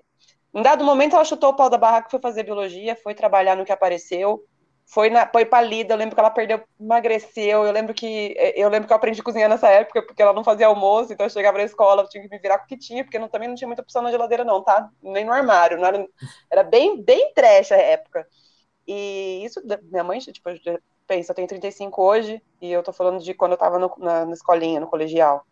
Então, assim, minha mãe tem 60, menos de 70 anos, tem 60 e poucos. Então ela largou tudo meio que adulta já, digamos assim. E ela foi bióloga, ela nunca sonhou em ser professora. Muito pelo contrário, eu acho que minha mãe não tinha muito saco para ser professora, não. E ela fala isso, né? Falava isso abertamente. Ela começou a dar aula depois da formação dela, porque ela voltou para a faculdade de biologia, terminou. Começou a dar aula porque era a única coisa que tinha para uma pessoa daquela idade, com uma formação né, tardia, digamos assim, para ganhar um troco. Então ela dava aula de substituta, de reforço de escola pública. Pegou um negocinho aqui, outro ali, e hoje, né, minha mãe é concursada do Estado, ela trabalha na Secretaria de Educação. Ela nunca imaginou que ela ia sair daquele, daquela, daquela empresa falida de vender muda de planta, que ela ia dar um chute, chutou pro céu e falou, vou estudar, seja o que for, aquele perrengue todo, para hoje tá com uma vida, não é nem confortável, mas ela tá com a vida que ela, tipo, hoje ela ganha o dinheiro dela.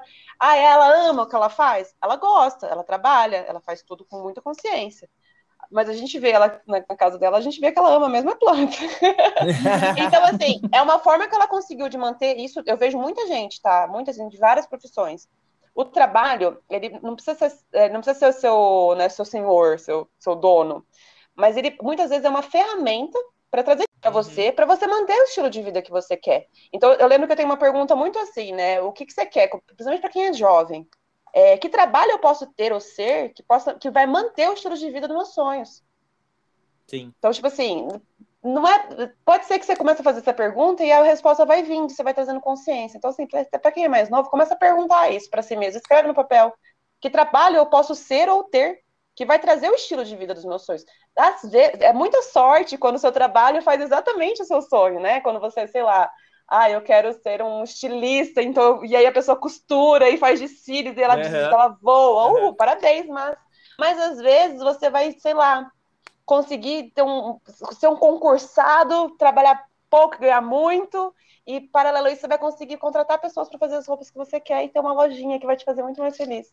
Então, assim, não, não tem receita de. que uma das crises que eu tive com a minha profissão, a minha terapeuta ela falou assim: olha, você tem que identificar bem.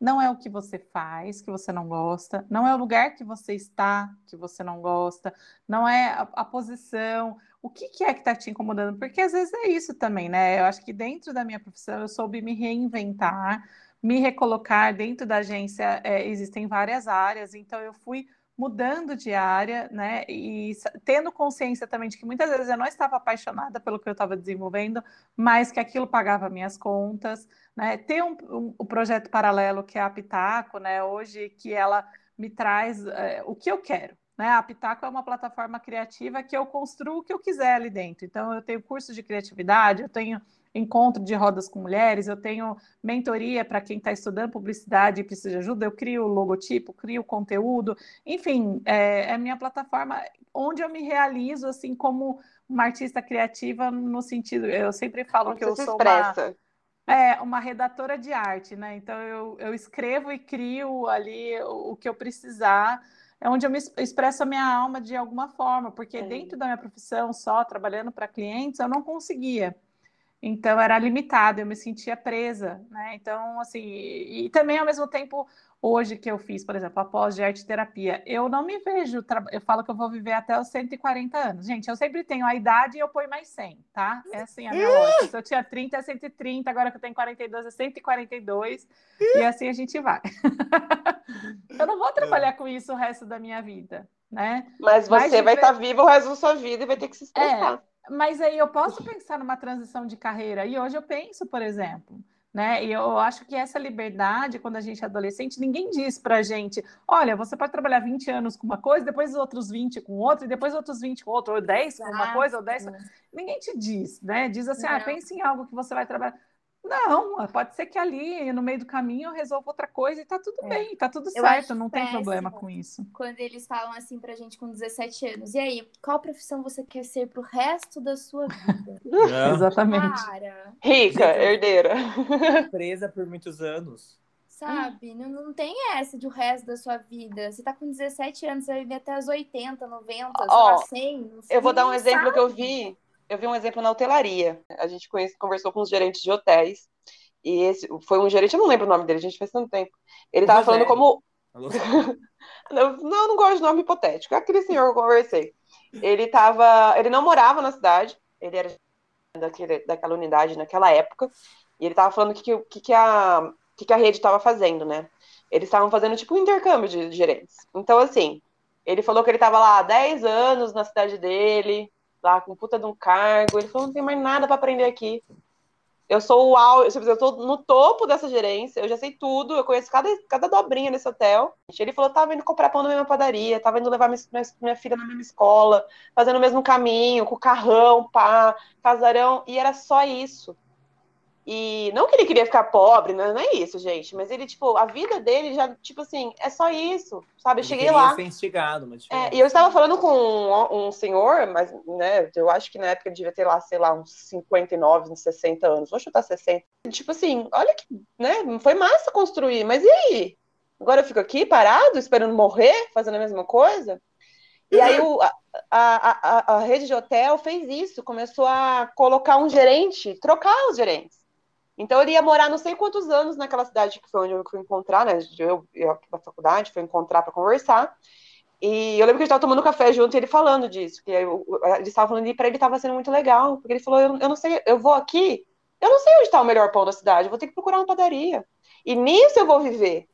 Eu vou ter, eu, meu carro quebrou, eu não sei qual é a concessionária, qual é o mecânico. Eu vou ter que, eu vou ter que me virar, vou ter que perguntar, vou ter que conhecer gente nova, vou ter que pegar um lugar novo, eu vou ter que errar novos erros, né? Então, assim, para ele era muito legal. E era um hotel da mesma rede, com o mesmo sistema, com o mesmo tudo, só que era tudo novo. Uhum. E ele falou que para ele aquilo foi, tipo, rejuvenesceu ele. E ele trouxe novidades Ah, que para ele era óbvia para aquele lugar, e aquele lugar trouxe novidades para aquele lugar que era óbvio para ele, que eram hotéis assim bem diferentes, tipo assim, ah, do campo para praia, sabe? Uhum. E, e eu lembro que foi o primeiro contato que eu tive, assim, poxa, é uma pessoa que chegou no auge da- dessa profissão, né, no, no caso que eu estava fazendo faculdade, e estava infeliz. E, lógico, ele teve uma rede de uma rede que se reciclou, porque, se eu não me engano, era uma rede de familiar, hotelaria é muito familiar aqui no Brasil ainda. Então, assim, todos os, os cargos altos são parentes. Não tem nessa ilusão de que você vai fazer faculdade e vai virar gerente de alguma coisa. Só se você casar com o irmão do dono, não, brincadeira. Tem É? sim, mas ainda é muito. Eu sou formada e eu via muito isso na época. Eu não sei como tá hoje, mas na época era muito assim. É, então, assim, eu falei, nossa, até, é, parece que tá vivo aquele organismo, sabe? Tem uma tendência à, à vida. E eu já vi, nossa, gente, eu acho que eu tenho 35, eu tenho muitos amigos de várias idades, várias, assim, várias, várias, várias. E muita gente de várias profissões. E olha, quando alguém fala pra mim, quem, quem que você admira, né? Pega uma pessoa pra você ter de referência, ou umas cinco, nenhuma tá na mesma profissão há mais de 10 anos. Nenhuma. E as que tiveram a mais foram aquelas que chutaram o pau da barraca, que para deixar muita gente aí que tava com sonho de construir coisas consolidadas no, no chinelo. Porque, tipo, tem amigas minhas que largaram profissões de quase 20 anos de sucesso para ser. E não foi fácil, não, viu, gente? Esse negócio de mudar não é, não é que também é difícil. Mas a motivação é tão genuína que a gente dá um jeito. E parece que a gente está mais vivo errando do que acertando naquele lugar que já não serve mais pra gente, né? A gente cresce, o lugar fica pequeno e aperta. Então, assim, né, para eu, eu, por exemplo, que mudei muito, eu fiz um, eu, eu me preparei para isso.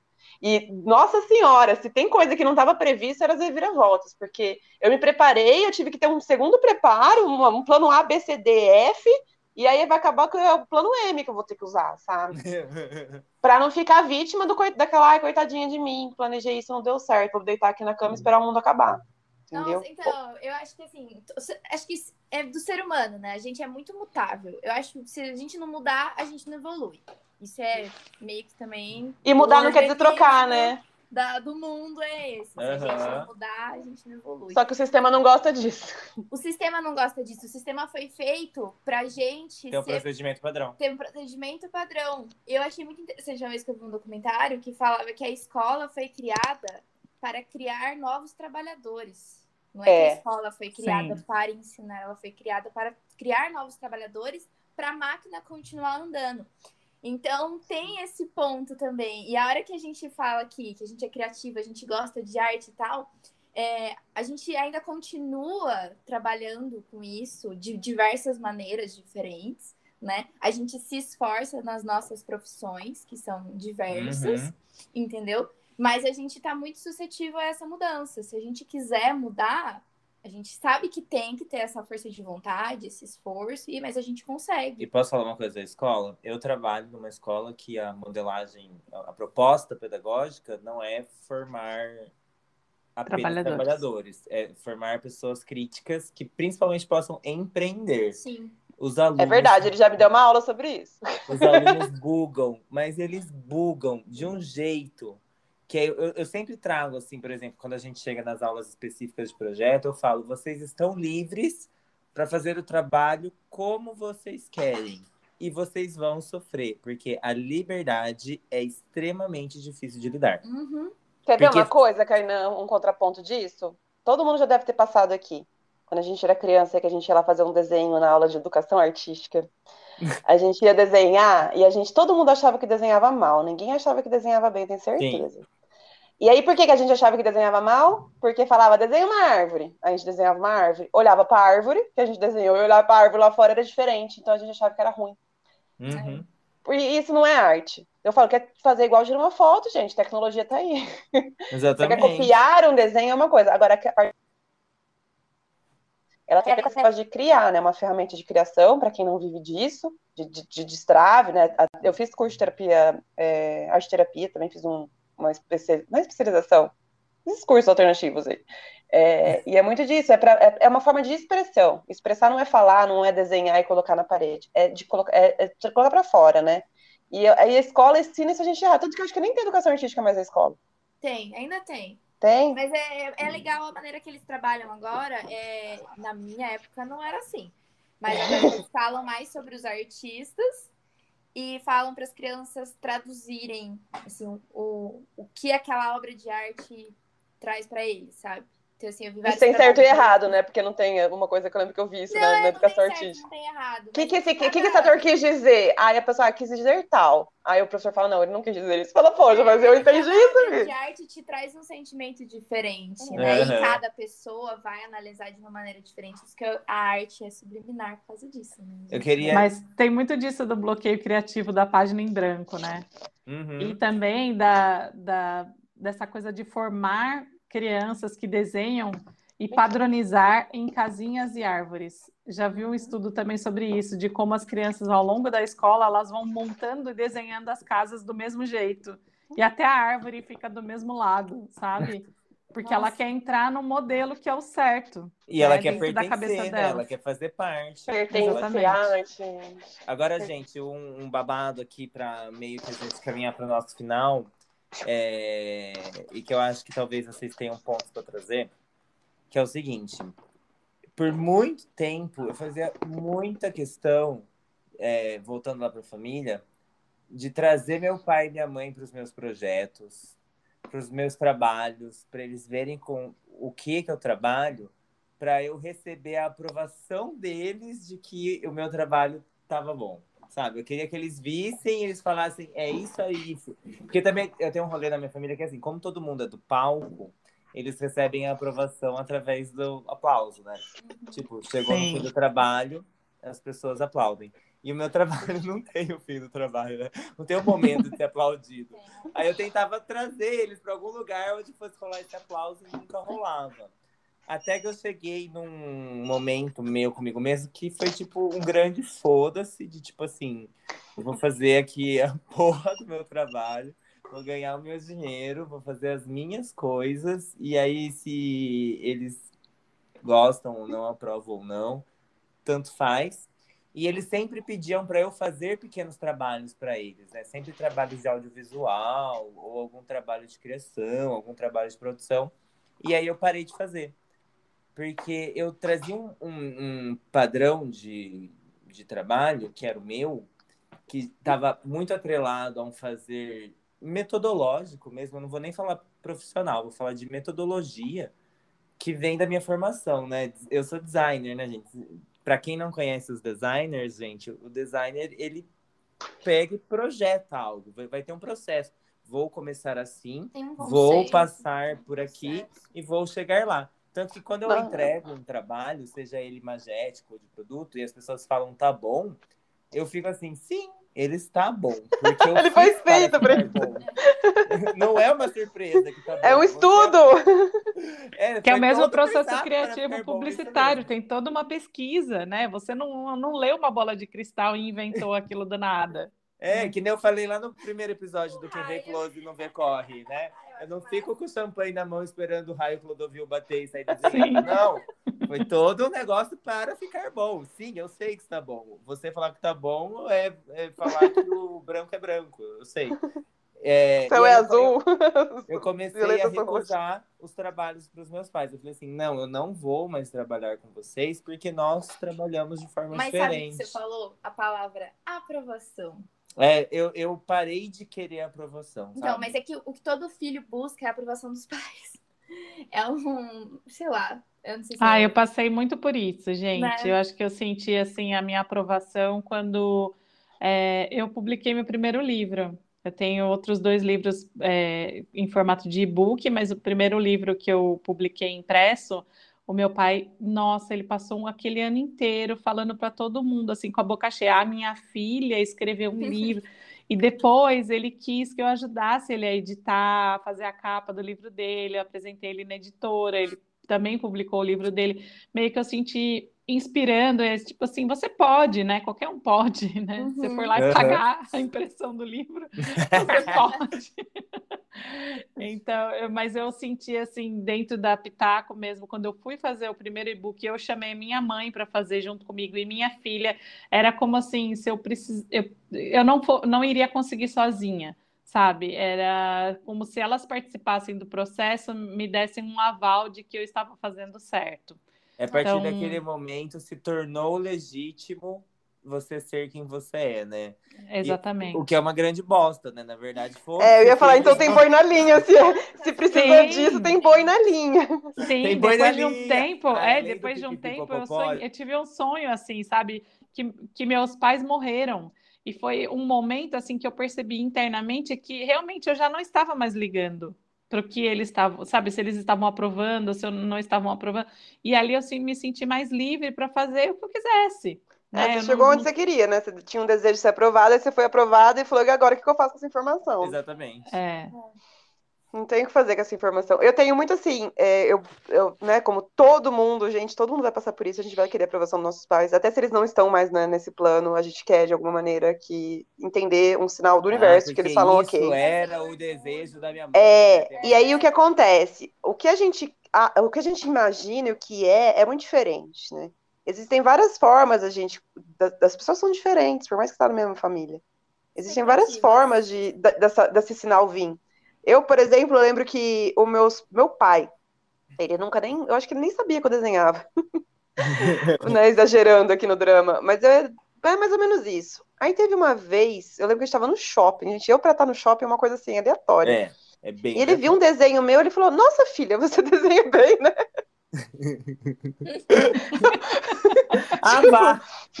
32 anos. Nossa, filha, você desenha bem. Gente, eu ganhei prêmiozinho, assim, tipo, ganhar bolsa de estudo quando eu era criança, por de desenho. Ele conta 30 e pouco. Você desenha bem, né? Eu, oi, pai, obrigada. Aquilo para mim validou mais do que, aí vem um paralelo. Eu fui chamada para colocar meus desenhos num lugar aqui na, na cidade que eu tô. É, um lugar, não, público, digamos assim, né? Era um lugar privado, mas eu, tipo, ficava lá exposto. E eu não tava lá para explicar, né? Qualquer coisa. É tipo nudes, né? Você põe seus desenhos lá e vai viver a vida. e ele, meu pai não foi ver. Ele perdeu a data, ele deixou passar, depois ele falou, poxa, filha, eu nem fui lá ver. Então, assim, se eu fosse me apegar, lógico, fiquei feliz com isso? Não fiquei feliz que meu pai não foi lá ver. Minha mãe foi, foi as amigas, foi meus amigos, foi todo mundo. É, meu pai não foi, entendeu? Aí tem N possibilidades do porquê ele não foi, né? Inconsciente ou conscientemente. É, na época eu fiquei triste, mas depois eu falei, ah, e daí que ele não foi? Eu preciso do meu papaizinho lá falar, ai, filhinha, parabéns pra você. É. Sabe, não, a, a, validação é outra, né? Às vezes a validação que a gente quer numa coisa, ela tá em outra ação. Isso acontece muito em tudo na nossa vida. Às vezes, é, por isso que a gente tem que se conhecer, para entender o sentimento. Porque uhum. às vezes a validação do seu amiguinho é o pai dele bater palma e falar dele para a família inteira, para falar para todo mundo, é porque meu filho isso, meu filho aquilo, aquilo outro. E para na sua família já é diferente. Às vezes, para mim a validação maior que hoje eu sinto é o respeito, quando alguém me respeita o meu espaço. Eu sou uma pessoa quieta no meu dia a dia. Eu falo, eu preciso do meu silêncio para poder ser expressiva quando eu não estou, né? Quando eu não estou sozinha, quando eu estou me expressando. E eu sou aquela pessoa que foi criada, tenho uma carinha de brava. E eu lembro que quando eu estava quieta, meu pai falava: "Tá brava por quê?". Isso era tão agressivo para mim, até hoje é. E hoje em dia eu já não ouço mais isso. Se eu tô quieta, ninguém pergunta se eu tô brava. Entendeu? É como uhum. se estivesse me xingando perguntar se eu tô brava. Eu falei, gente, eu tô quieta aqui sem fazer nada. Tá falando que eu tô brava. É, é tipo, é, é, é, é ruim isso, né? Tipo, pergunta, tá tudo bem? E também, se você, três vezes você pergunta pra pessoa quando ela tá com aquela cara normal, se tá tudo bem, a pessoa falou que tá tudo bem. Na quarta você não pergunta, aprende, né? Tem que, a gente tem que aprender com as coisas. Uhum. Mas eu, eu vejo muito isso. A minha família é italiana, né? Fala e todo mundo precisa falar. Eu falo que tem muito Galvão Bueno, que pô, ficar narrando o que faz. Ai, agora eu vou abrir a geladeira, pegar um copo d'água. E eu falo, gente, mas precisa narrar tudo que fala. Ou sei lá, você tá com um copo d'água na mão. É, é Não, você tá com um copo d'água na mão, a pessoa fala: Você vai beber água? Eu olho assim.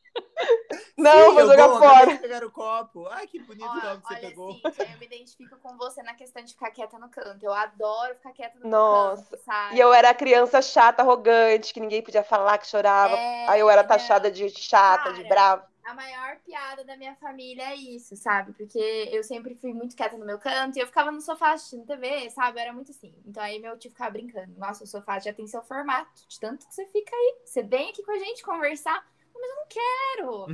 Sabe? E, gente, eu não sei, não sei você, Mari, mas você era uma criança brava também? Brava, não sei, assim, eu acho que eu era muito quieta mesmo, sabe? Então, porque eu era quieta e eu lembro de. Eu lembro que eu fiz uma vivência terapêutica que era pra gente ir lá buscar nossa criança interior e extrapolar os sentimentos. Sabe o que, que eu fiz? Tava todo mundo lá berrando no meio do salão, eu sentei e fiquei quieta.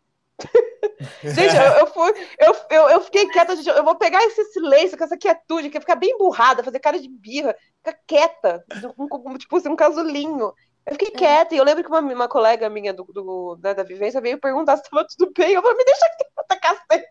Até é. aqui na vivência, vou me incomodar, porque eu tô. Então, e hoje em dia eu sofro um pouco com isso, porque aí eu moro é, na minha casa e minha mãe mora na dela, e ela, de final de semana, ela quer que eu conviva com ela todos os dias do final de semana, e eu não quero, porque eu quero ficar quieta no meu canto. Então ela acha estranho isso. Ela, ai, mas você gosta de ficar tanto sozinha. Eu falei, mas eu gosto, é tipo, é o meu momento, entendeu? Durante a semana eu tô com meu filho. Aí é aquela rotina de fazer almoço, levar a criança pra escola, aí faz tarefa, dá banho. Sabe? E de final de semana que ele vai para casa do pai dele, eu gosto de ficar sozinha. Aquele ócio. silêncio. Eu gosto da paz que me traz. Fazer nada de propósito. Fazer nada de propósito. E ela não entende isso. É, então, mas sabe o que eu ia falar? Se eu estivesse excluindo ela, porque ela tem a expectativa de que, como ela gosta de ficar com as pessoas, que eu, gost... Eh, que eu tinha que estar com ela também. Você entendeu? Ela põe a expectativa uhum. em cima de mim. Ela e quer um espelho, assim. né? É, uma coisa de que assim, porque eu fiquei com a minha mãe, então você, quando você crescer, é. você tem que ficar. Oi? Sim. Mas, ó, uma coisa que eu ia Não, falar. aí eu fico assim, eu que não vou ter filho, como é que vai ser esse negócio? Então, eu tô fodida? Ó, quando eu era criança, quando eu era mais nova, não só criança, adolescente, até uma fase. Falam que é adulto depois dos 18, mas é mentira, tá, gente? Quem tá É ouvindo uma aí. grande mentira. Demora pra ficar adulto. Eu vou aqui fazer 30, ainda me acho super jovem, Uhum. adolescente. É, assim, demora, aceita que demora e façam terapia. É, eu era muito. Eu, eu tinha. Melhor conselho do Melhor- Beba água, use filtro solar, porque não tem creme, Acho que pode creme virar o, o nome do episódio. Aceita que demora e faça terapia. É, mas eu era, eu sou muito, eu, eu sou muito impulsiva, né? Eu, eu tinha muita dificuldade em falar o que eu sentia, é, em articular verbalmente isso, né? Então, assim, foi, é um trabalho que eu tenho para mim até hoje. Às vezes as pessoas falam, nossa, mas você é tímida e tem dificuldade de falar? Você fala tão bem, você se expressa tanto, as pessoas não acham que você é tímida. Eu falo, é, pra você ver como eu fui treinada. o treinamento foi ótimo, eu gente. trabalhei pra isso. É, quando eu era mais nova e eu tava quieta, eu lembro, eu lembro dessa sensação, assim, é bem, bem claro pra mim isso. É, eu estourava, eu tenho, eu tenho episódios de estourar, assim, e, gente, pra eu estourar até hoje isso, eu tenho que estar no meu limite, de um, num limite. Quando eu era mais nova, esse limite era mais, mais estreito, né? Mas eu lembro que eu era muito taxada de brava, de raivosa, né, de estourada, de até ruim. Eu já ouvi dos meus pais que eu era uma pessoa ruim, uma criança ruim. É, porque eu era assim, eu estourava, eu gritava, e eu chorava, e eu jogava as coisas, assim, não era, não era aquela coisa, sabe? Mas quando isso acontecia era muito, muito, muito forte, a ponto de eu lembrar até hoje. É, porque meu, meu silêncio não era respeitado, né? E a, coisa que eu mais faço na vida adulta é, tipo, gente, qualquer terapia que eu faço, qualquer lugar, qualquer tipo de terapia, psicólogo, é, sei lá, reiki, teta healing que eu faço, ou um monte de coisa, não importa. A conclusão é, medite mais. tá tudo bem, você só precisa meditar. Ou amar. É tipo, que é meio que o ficar re- de boa na sua, né? É. é, exatamente. Gente, e fazer eu- nada a- de propósito. O meu apelido quando eu era criança era íngua. Você sabe o que é íngua, né? É tipo um inchaço. É um, tipo aquela inflamação que irrita, irrita, irrita. Eu era uma criança extremamente irritadiça, assim. Eu só chorava, só chorava. Todas as fotos minhas de infância sou eu chorando. E, e quando eu faço uma pastral e a pessoa vem falar assim, nossa, sua infância foi difícil, porque não sei o quê, não sei que lua, que o estrela, que o quê, que porra de planeta tá lá no Capricórnio. E eu era uma criança velha. É isso. Resumidamente, eu era insuportável. Gente, ó, Não foi mas pra gente feliz. chegar aqui no finalzinho, trazendo as crianças, eu queria né, só jogar aqui a reflexão de que a gente tá falando tudo isso e que tudo isso, na verdade, vai fazer muito sentido pra gente no que diz respeito ao que a gente aprendeu e vivencia dessas relações de trabalho, porque pensando nos novos trabalhos, né? Sim. A Mari colocou na nossa pré-reunião que as profissões criativas são as profissões que vão estar mais em alta no futuro, porque são não podem ser automatizadas, que não podem ser robotizadas. É, o pessoal que está vindo aí, a minha sobrinha, que tem cinco anos, o Luca, que tem oito, vão ser novas é, relações de trabalho, novas formas de ganhar dinheiro, mas o que, o que eu acho que vai manter é esse lance, independente de ser criativo ou não, da relação familiar, né? O quanto a gente constrói dentro dos nossos núcleos é, de entendimento, de empatia, de respeito e de consciência é o que vai ditar como que você vai lidar dali para o mundo, porque a família ela é um pequeno mundo, né? A gente faz ali o nosso estágio É a nossa primeira, primeira experiência com o mundo. É a família, depois a escola, né? Então, o quanto é importante a gente ter essa consciência de que tudo é importante Tudo e é ao mesmo espelho. tempo tudo pode ser insignificante quando eu, eu, eu o que que eu tô pondo ali, né?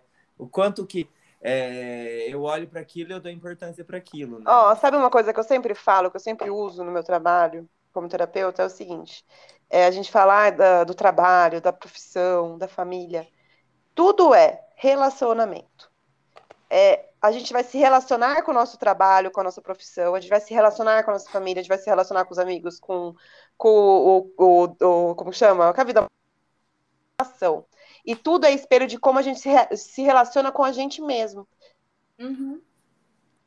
Você se banca de, em qualquer lugar. E se bancar, não tô falando de financeiro. É de bater, tipo, de saber que você tá no seu lugar.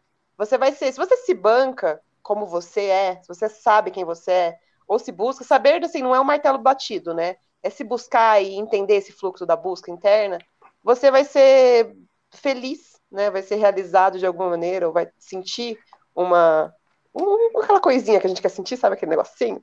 É, em qualquer profissão. Que delícia. É, tipo, em qualquer profissão. Sabe que vocês, vocês já devem ter visto vários exemplos daquela pessoa que tem um cargo massa e não tá sorrindo, e daquela moça que largou tudo e foi fazer brigadeiro e tá, tipo assim, realizada. Tipo, você- até a pele ficou mais nova, sabe? É, Eu acho então, muito assim, massa você a falar diferença isso, é que a pessoa se banca, ela banca a felicidade dela. É. Ela largou, largou mão das certezas, ficou mais leve e foi. E, Mas a gente nem todo mundo vai passar por isso. Tem gente que vai, nas, vai, já vai encontrar a profissão com 17 anos. Tem gente que vai encontrar com que não. 60. É.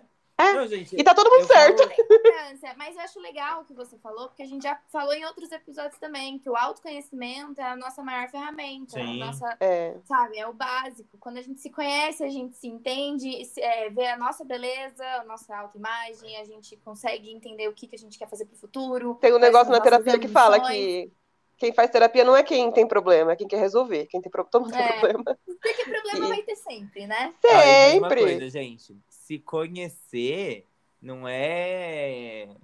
Ah, eu Não é só, bat- convivo, só convivo com quem é igual a mim. Não é morar no Himalaia meditando, que nem um Buda. É, É, é ir pro mundo. é tá aberto pra, tipo, se fuder com geral e falar. Ó, "Caralho", Eu vou dar um exemplo agora que o Kainan vai dar risada porque ele tava junto. Eu fui fazer um retiro de Vipassana. Quem não sabe, Vipassana é aquela meditação de silêncio, né? Que o Buda usou pra se. Ah, tá. Fiquei 10 dias em silêncio total, sem comunicações. Depois que acaba esses 10 dias, a gente vai pra São Paulo capital, que é uma coisa bem simples. Mas é um oposto. Aí a gente tava indo no Museu do Imigrante. Eu, Kainan, mais algumas pessoas. E eu lembro, tipo, eu, eu sou muito. Não é aquela fala mais explosiva, né? Mais ariana. Mas eu lembro que a gente tava indo, a gente passou, acho que foi de metrô, né? Ou de trem, não lembro. Qual que passa lá. metrô. Aí a gente tava andando numa rua. Tinha até uns prédios bonitos, né, Sim. tudo cheio de cocô de cachorro na rua. cheio, cheio. Aí todo mundo, nossa, quanto cocô, nossa, gente, que horror, que horror. Eu falei assim, aí eu olhei e falei, é, sabe o que esse povo precisa? De um, de, de um, de um educativo, de um, tem que colocar uns panfletos educativos para esse povo. Kainan, ele riu, ele falou, essa pessoa tá, tá, tipo, plena, né? Não falou, não, não falou palavrão, não falou que tem que jogar o cocô de volta na, na veia, tem que ser aqui, não, não falou de vingança, falou de fazer, tipo, uma divulgação de educativo de recolher o cocô do cachorro. E, gente, eu- foi ótimo esse exemplo, porque eu falei, gente, é isso, é isso que é mudar. O cocô do cachorro vai estar lá, você vai se incomodar com a vida, você vai se incomodar com as pessoas. Agora, se tiver raiva, se quiser se vingar, né, da, da sociedade, você vai sofrer. E aí eu vi, eu vi muito desse filtro interno, assim, o quanto foi natural, que tipo, é meio que é meio que tangível a mudança, né, da, é da forma de pensar. Então você vai lá, você vai, você vai se buscar, você vai se encontrar e você vai integrar essas curas, essas mudanças. O integrar é muito difícil, né? Porque a gente quer ir na terapia, fazer e virar uma chavinha e pronto. E tá Só que tudo você vai- certo. Só que você esquece que você vai voltar para sua vida, que é onde você conseguiu esses problemas. Você vai ter que lidar com a sua vida, tipo, você vai voltar para o mesmo nú- núcleo que te fez ter problema. Só que você vai ser outra pessoa. Como que você vai integrar isso então? É mais trabalho interno, é, tipo, ocupar, né? Aquela, ninguém tem que cuidar da vida Ainda outros, mais ninguém se tá o resto da sua família não fizer terapia, né? Só você. É, mas aí entra numa coisa, viu? Você pode ter duas pessoas fazendo terapia, as duas terem o mesmo problema para sempre. Não é É. sobre, não é sobre o outro, né? É. Aquela coisa, nunca é. Eu, eu tenho gente que faz terapia que eu não suporto. E aí? Eu faço Nossa. terapia também. Quem tá certo? Quem tá Gente, errado? Tem umas Ninguém. pessoas que quando a pessoa me fala, ai, porque eu não sei o que ela é meu psicólogo, aí eu dou um. Essa pessoa vai ao psicólogo. Pausa dramática. Opa! Passa o telefone dele que eu vou avisar. Não, Vou denunciar. Será vou que denunciar. Eu é psicólogo, então não ir nunca nele. mas, gente, então, acho que a gente tá caminhando para um final. Né? Esse episódio Uhum. vai virar provavelmente dois, que a gente vai lançar a seguir. nossa, tá- gigante. tá. Aliás, gente, vocês que estão ouvindo a gente, vocês se incomodam quando o episódio fica, tipo, super longo? Muito importante esse feedback pra gente. Que é legal. Sabe o que que eu queria terminar? Vai lá, fala. aí. considerações finais de cada um. Tipo, que, você, que tudo que a gente falou hoje, do que, que vocês gostaram mais de escutar, do que, que vocês. Que, querendo ou não, cada um aprendeu alguma coisa. De uma forma com diferente, outra, né? né? Vou começar, bacana. gente. É, para mim, é, é, quando, eu, quando a gente bolou esse episódio, era uma coisa assim, ah, vamos compartilhar as frustrações. E aí, hoje, ou melhor, desde aquele dia, até conversar com a Cíntia e com a Maíra, discutir a pauta, chegar aqui, porque a gente é bagaceira, né? A gente faz xixi de porta aberta, mas a gente é organizar. é, Tem gerência. é, ficou assim, o, o, o grande rolê somos nós mesmos Uhum. né? Esse, esse desenvolvimento. Tá certo essa palavra, né? Desenvolvimento? Desenvolvimento, Esse desenvolvimento é, de que o negócio vai ser a gente com a gente mesma, a nossa expectativa nos outros e o rolê. E que isso muito provavelmente não vai se dar lá quando a gente tá com 17, 18 anos as pessoas estão falando para escolher a profissão. Então, vai ser frustrante em algum momento, mesmo para mim que foi de boa, foi frustrante ficar os quatro anos da faculdade com a minha família perguntando quando que eu ia abrir minha loja, entendeu? Então, É. vai Cada um sabe de uma si, né? Hã? Cada um sabe de si, da sua jornada. Todo mundo vai ter jornada. Exatamente. Então, tipo, o rolê é assim, é você com você mesmo e seus problemas, e seus problemas, eles não vão estar... É. Eles vão estar lá a outros babados que muitas vezes é coisa lá da infância, é coisa com, com seus irmãos, com seus pais e tudo mais, e que enquanto a gente não, não para para entender esses BOs, muitas outras coisas vão ficar meio hum, com, com boi na linha. Uhum. Então, É, eu acho que para mim o que ficou assim ma- mais claro é que a minha certeza interna reflete na, na, na- na tranquilidade do externo, né? Sim. Então, quando eu estou em paz ali com a minha decisão e que é aquilo mesmo que eu estou fazendo, eu trago também um- uma paz para os meus pais, enfim, para os meus familiares de que, poxa, ela está ali na tentativa. Óbvio, é difícil, é, né? É profissão, tem um, monte de, de concorrência aí, tem um monte de gente, como diz né, o Kainan, uma pessoa que, que não é formada, enfim, que fez cursos menores, que está concorrendo com você também. A gente tem as batalhas diárias de todo dia para pagar boleto, mas que, que criativamente, eu estando tranquila com o que eu estou desenvolvendo, eu vou conseguir dar uma tranquilidade também para essas pessoas, porque elas, Sim. no fundo, são preocupadas com a gente, né? Sim. Com o nosso Sim. futuro, com a nossa estabilidade, com a nossa felicidade, enfim, com a nossa saúde mental, com a nossa paz de espírito. Então, é, eu tenho minha filha agora, então eu sei um pouco do que é essa sensação de ser pai, de ser mãe, de estar preocupado só, né, com o nosso futuro. Realmente. Sim. Falei agora, meu pai deu um murro aqui embaixo. Pedindo, perguntando qualquer coisa. É, Tá, a minha contribuição final aqui, do ponto de vista, que eu acho que, né, pra, pra mim e pra quem tá escutando, de certa forma, que foi o que mais me veio, assim, que uma coisa que eu admiro muito nas pessoas hoje em dia é quando eu converso com elas e eu não sei qual é a profissão delas. Sabe aquela Sim. pessoa interessante que você não sabe nem o que ela faz da vida? Sim. Nossa! pra mim é- Isso é um luxo pra mim. E aí Nossa, vem a, a prática interessante. A prática ao contrário, né? Você consegue se definir sem falar da sua profissão? Isso é um convite. Às vezes não precisa nem ser uma coisa prática, mas fazer consigo mesmo, né? Lógico, quem tem, quem tá escolhendo ainda, né? Que tá no processo de maturação, é, é, não dá para fazer isso porque não tem uma profissão ainda, mas dá para começar a entender quem se é, né? É, Sim. eu não sou, tipo, sabe, você vê, eu vejo muita gente que tá prestando vestibular e falar, ah, eu sou vestibulando de, sei lá, de tal curso. Mas não é isso, né? Você é muito, muito mais que isso. Até porque isso e todas as outras coisas, todas as outras etiquetas são passageiras, né? A etiqueta estraga, a gente arranca. É, outra coisa também é que não existe certeza, então é, é complicado bancar. Você vai sofrer muito se você se agarrar nas coisas, sabe? Seguir um fluxo da vida é, é mais construtivo, dá medo. É, e o medo nunca pode ser. O, o medo não é o oposto da coragem, né? O medo não passa. A coragem que vem. A gente vai com medo e coragem É. para escolher as coisas, assim, lógico, se você tá aí na oitava faculdade que você fez o primeiro termo só, é, tem boi na linha com certeza, deve ter uma boiada inteira. Tenta terminar alguma coisa, né? Primeiro, primeiro ano de faculdade é, um é sempre chato, é sempre maçante, é sempre técnico, é tudo igual, na verdade. Você vai ver que você faz uma faculdade nada a ver com a outra, você consegue matar a matéria, e essas matérias são dos primeiros termos, né, primeiro, segundo, blá. Uhum. É, o mundo está mudando muito, então, assim, até essa geração aí, TikToker, ela, ela, ela, é, ela é insustentável, sabe? Eu, pelas pesquisas que eu vejo, né? É, eles trabalham com criatividade, mas eu, que não sou dessa geração, mas observo, eu vejo muita coisa repetida, muito repetitivo, muita onda, muito, muita é, informação rápida. Coisa rápida não fica, não, não, não, abrange, né? Você pega uma criança de 15 anos que está ganhando dinheiro de TikToker, de, todos usando esse exemplo, né? O que ela vai fazer com esse dinheiro? Ela tem educação financeira? Né? Uhum. De onde que ela vem? Às vezes a pessoa, é, é, é, muito. Então, assim, ah, eu vou fazer, tô aqui formada, doutorando, para ganhar 5 mil e a TikToker lá ganhando 15. Tá, para de se comparar. Se comparar é loucura, gente. É a maior loucura do ser humano é se comparar com outro. Você só pode se comparar com você mesmo. E a outra que eu acho que a gente já tinha até conversado, assim, que vale para mim, vale para todo mundo, independente dos pais das pessoas estarem aqui ou não, é que seus pais vão ser seus pais pro resto da vida é, você vai ser filho deles para essa vida. Só que em algum momento você vai virar um adulto e vai para o mundo. E o adulto, ele se banca. Não estou falando de financeiro só, não, tá? Tô falando de bancar as escolhas, bancar tudo.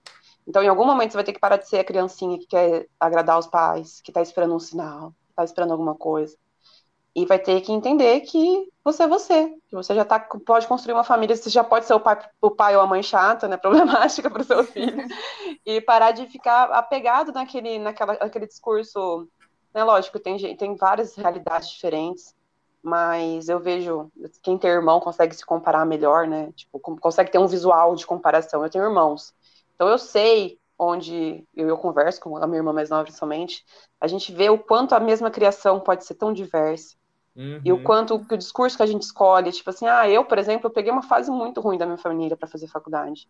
Então eu podia ter falado, ah, eu fui prejudicada. Ah, porque isso, porque aquilo, porque aquilo outro. Se eu ficasse nessa, eu ia ficar nessa por tanto tempo.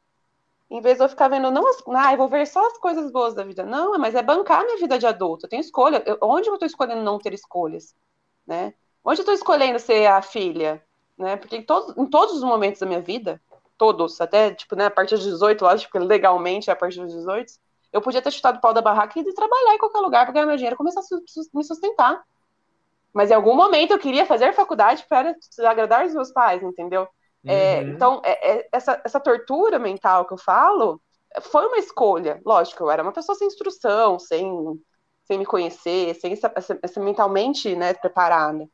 Mas hoje eu vejo muito isso, que é escolha. A gente escolhe. E a gente tem que bancar a nossa escolha. Se a gente fala que a gente quer A e fica trabalhando para B, tá, não só nossos pais, como tá todo mundo vendo que a gente não tá consistente. Né? Uhum. Então, sei lá, se é uma pessoa nova que está tá buscando e está confusa, procura terapia. Né? E terapia às vezes também não vai resolver só não, viu, gente? Tem que procurar outro terapeuta, tem que trocar de terapeuta, tem que trocar de método, não tem receita pronta. É, vai mudar muito, a velocidade de mudança é muito rápida agora. Né? Tudo que a gente Mas tem certeza tem que estar hoje. disposto a mudar. Você tem que estar disposto a aprender a dançar no caos. É, porque o que, que acontece? Muita gente fala, a gente sempre indica terapia, vai fazer terapia, mas você tem que ir no terapeuta disposto a escutar e a mudar. Sim, e tá disposto também a entender que talvez esse terapeuta que você tá há 10 anos fazendo com a mesma terapeuta é, não é a pessoa tá que vai te ajudar. Não é. tá funcionando. Eu fiz terapia tradicional, convencional, sei lá como uhum. fala, por pouco tempo, né? Tipo, eu fui, porque eu, por, um, por um motivo muito aleatório. E na, a terapeuta falou para mim, Cíntia, é, a terapia alternativa para você, pelo que a gente conversa, eu acho que agora ela vai te trazer muito mais benefício do que o que eu tô no meu trabalho. Uhum. Eu achei muito eu achei muito massa esse ponto de vista dela. Ela não falou para mim, ó, vai embora. É, ela falou assim, só que eu tô conversando contigo há tantas, tantas vezes, tal, eu tô vendo que para você é outra coisa, né? E, tipo, confiar no processo. Do mesmo jeito que a gente vai errar na profissão, a gente vai errar num é. monte de coisa. E é isso que é o legal da vida. É, é ficar vulnerável, né? A gente fala muito, eu, eu falo muito de ser vulnerável, as pessoas têm medo, as pessoas querem ser fortes, querem ser, né, conquistar. Ninguém quer ser vulnerável. O pessoal acha que é uma vergonha, e todo mundo é. Então, assim, ser vulnerável, né? Errar, não ter compromisso com erro, mudar de, muda de opinião, muda de novo, né? muda de estilo, e as pessoas vão falar problema das pessoas. É. Quem, uhum. quem, cria coisa, quem cria né, coisas, né, coisas para as pessoas usarem, digamos assim, ah, quem cria roupa, por exemplo. A gente às vezes cria uma, um, uma saia, a pessoa vai lá e usa a saia de vestido. Eu não posso controlar o que a pessoa vai fazer com, o que, uhum. que eu criei. Total. Mas eu posso bancar a saia que eu criei como minha criação e usar ela dessa forma e achar que ela fica boa dessa. Pode ser que venha alguém, pegue a saia que eu criei e use como um vestido e o vestido fique mais interessante pro mercado. Pode ser. Mas o importante para mim vai ser criar a saia, não ver o resultado dela. Exatamente. E assim, Olha, pra... da vida, quanto mais coração eu vejo nas coisas que são criadas e feitas, mais eu vejo resultado. Com certeza. Para mim, desse todo papo que a gente teve hoje, eu achei, sinceramente, que ia ser bem polêmico, porque trazer é, questões familiares se torna vivências diferentes, né? Uhum. Com pessoas diferentes. E talvez a gente trouxesse algumas polêmicas. Muito pelo contrário, eu acho que foi uma coisa muito mais Construtivo. assim. construtiva e de autoconhecimento e, e amorzinho, assim, sabe? Acolhedora. Quentinho, sabe? Porque a gente falou de uma maneira que pra mim faz muito sentido e é uma coisa que eu acredito que eu vou levar pra vida também, é essa questão de que a gente não pode se definir pela profissão e que a gente pode mudar a hora que a gente quiser, Nossa, gente. coisa- E muda, que é bom. Né? É um Não friozinho na barriga. sentido mais pra mim, se um dia não fizer mais sentido pra mim ser arquiteta, eu quero ter a, a possibilidade de mudar isso, sabe? Eu vou tentar mudar isso pra eu me sentir mais feliz e me encontrar em outra coisa, Uhum. sabe? E, e- e ter essa posição é muito válida, porque a gente é muito pressionada, não só socialmente, não só na família, por amigos também, mas por toda a mídia que a gente é bombardeada diariamente, que a gente tem que ser o top do top no que a gente faz. E não é assim. Uhum. Não é assim. E assim, tem gente que vai conseguir chegar nesse ponto, tem gente que não vai conseguir, tá tudo bem. Você tem que ser feliz na onde você tá, do jeito que você tá, com as pessoas que te rodeiam, da forma que você É, e escolher as pessoas que nos rodeiam, né? Nossa família a gente não pode escolher, Exatamente. mas a gente pode escolher amigo. É, na verdade, a gente pode escolher a família depois de mais velho, sim. A gente pode Mas se a gente afastar de pode algumas escolher pessoas. o jeito que a gente trabalha com a nossa família, entendeu? Como É, a gente eu não preciso agredir- com ela. Mas eu posso não ter um ouvido seletivo para aquelas opiniões que já não me servem Uhum. mais. Eu não preciso falar para minha avó de 92 anos que ela tá errada. Eu posso estar comigo. É uma senhora de 92 anos. É. E tá tudo bem. E aí, Dentro escolher, do gente, que- eu acho que a amizade é uma coisa assim. O Kainan, a gente conversa bastante, tem outros muitos amigos meus que são assim. É, rede de apoio, gente. Tá perto Rede de apoio, gente é. que não te questiona uma coisa idiota. Tipo, mas você vai largar sua profissão. Não acredito. Nossa, gente, sai de perto. Não sai. Sai de. Foge, fuja para as colinas. Gente, eu sei que a gente tá no finalzinho, mas o que a Mari falou, na hora que eu tava vindo pra cá, que eu tive que deixar a moça que tava fazendo a diária lá em casa, ela falou assim: Você tá indo trabalhar? Aí eu falei: Tô. Mas é emprego de carteira assinada? Ai, Aí eu falei, não, é, é, um, é um outro emprego. Aí eu comecei a explicar um pouco o que era, né? E ela, isso dá dinheiro?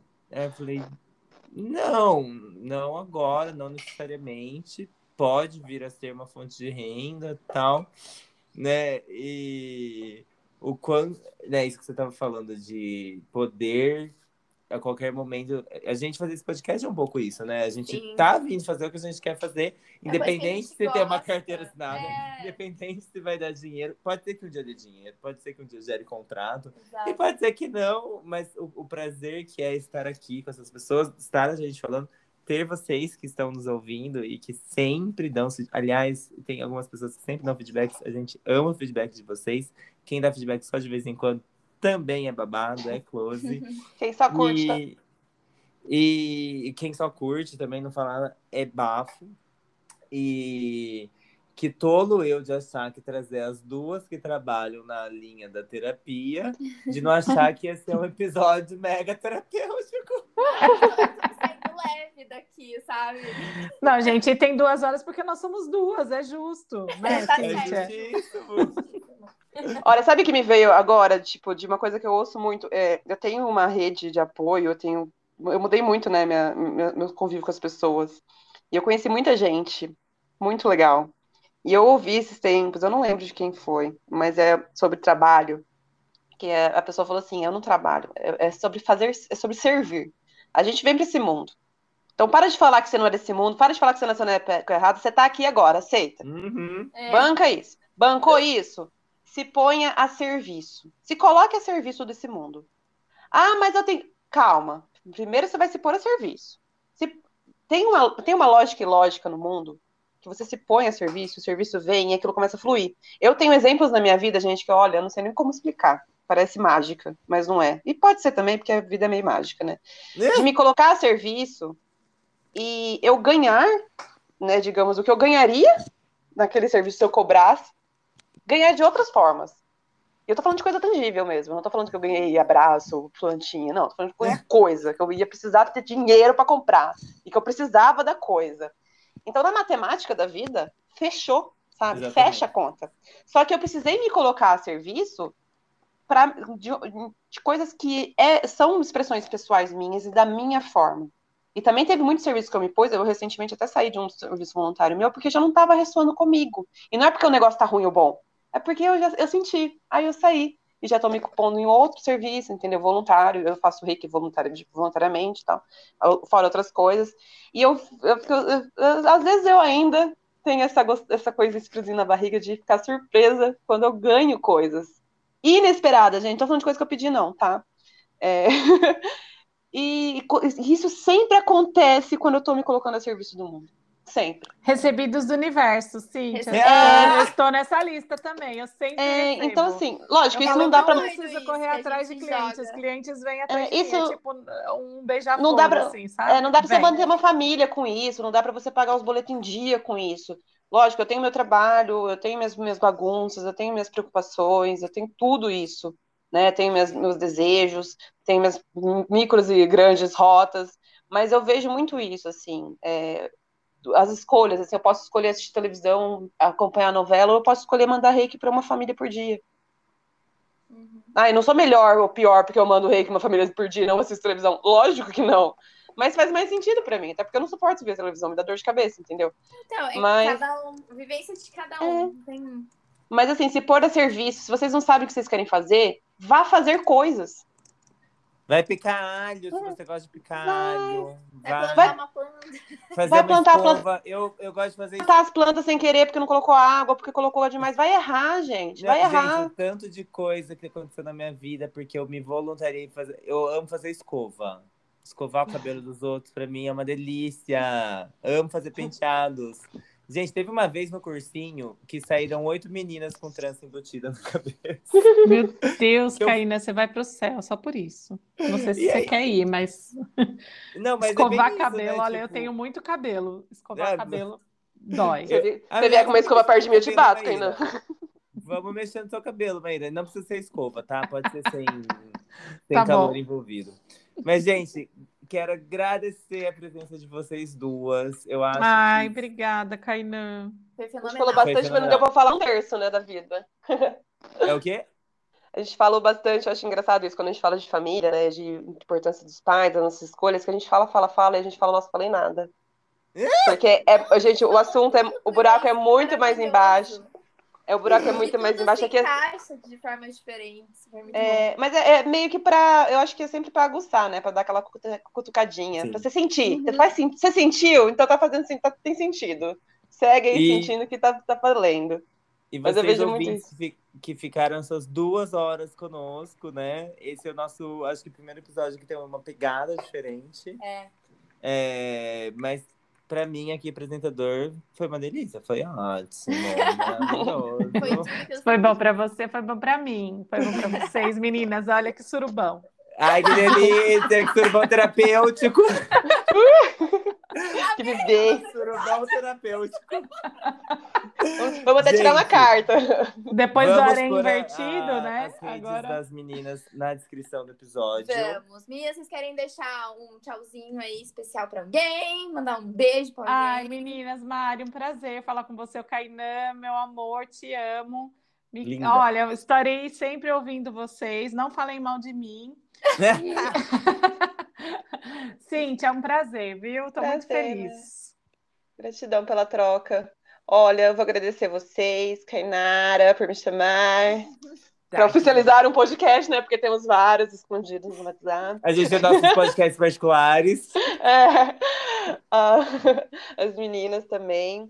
E eu vou fazer um agradecimento a lá Snoop Dogg, que eu vou agradecer a mim mesma por estar comigo há 35 anos, aguentando a minha, o mundo, a minha forma de ver o mundo, a todas as mudanças, aguentando, gente, aguentando muito mesmo. Quando boto para fora, vai.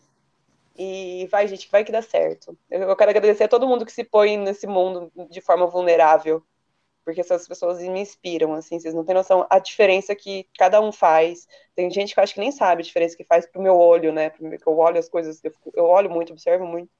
É, quando as pessoas tomam decisões que para elas é tão doloridas e elas se, entram num campo de mudança e vulnerabilidade tão alto, tão forte, e aquilo me aquece o coração, então a gente vai, a vida é agora. É, é, parece clichêzinho assim, mas a vida é um clichê, viu? Escovar dente é escovar dente, não precisa de coisa diferente, você vai ter que tomar banho, vai ter que tomar banho, você vai ter que comer comida mesmo. É, gente, é clichê, é o que funciona. vai viver. E se expressem, pelo amor de Deus. Põe na internet mesmo, a gente quer ver os videozinhos, a gente quer ver as postagens, a gente quer ver o seu português errado às vezes. Parem de corrigir as pessoas, se expressem, põe para o mundo, usa a tecnologia a nosso favor, não para ver notícia da fofoca da televisão. E eu vou finalizar esse episódio, então, fazendo uma grande citação à Disney, a princesa Elsa. Let it go. Let it go. Let it go. Let it go. Beijo, queridos. Beijo, de luz, Kainan. Esse foi o nosso episódio sobre família e profissões criativas. Eu acho que a gente arrasou. Eu acho que a gente arrasou. Somos profissionais. É... e esse foi mais um Bagaceira Organizada. Organizada.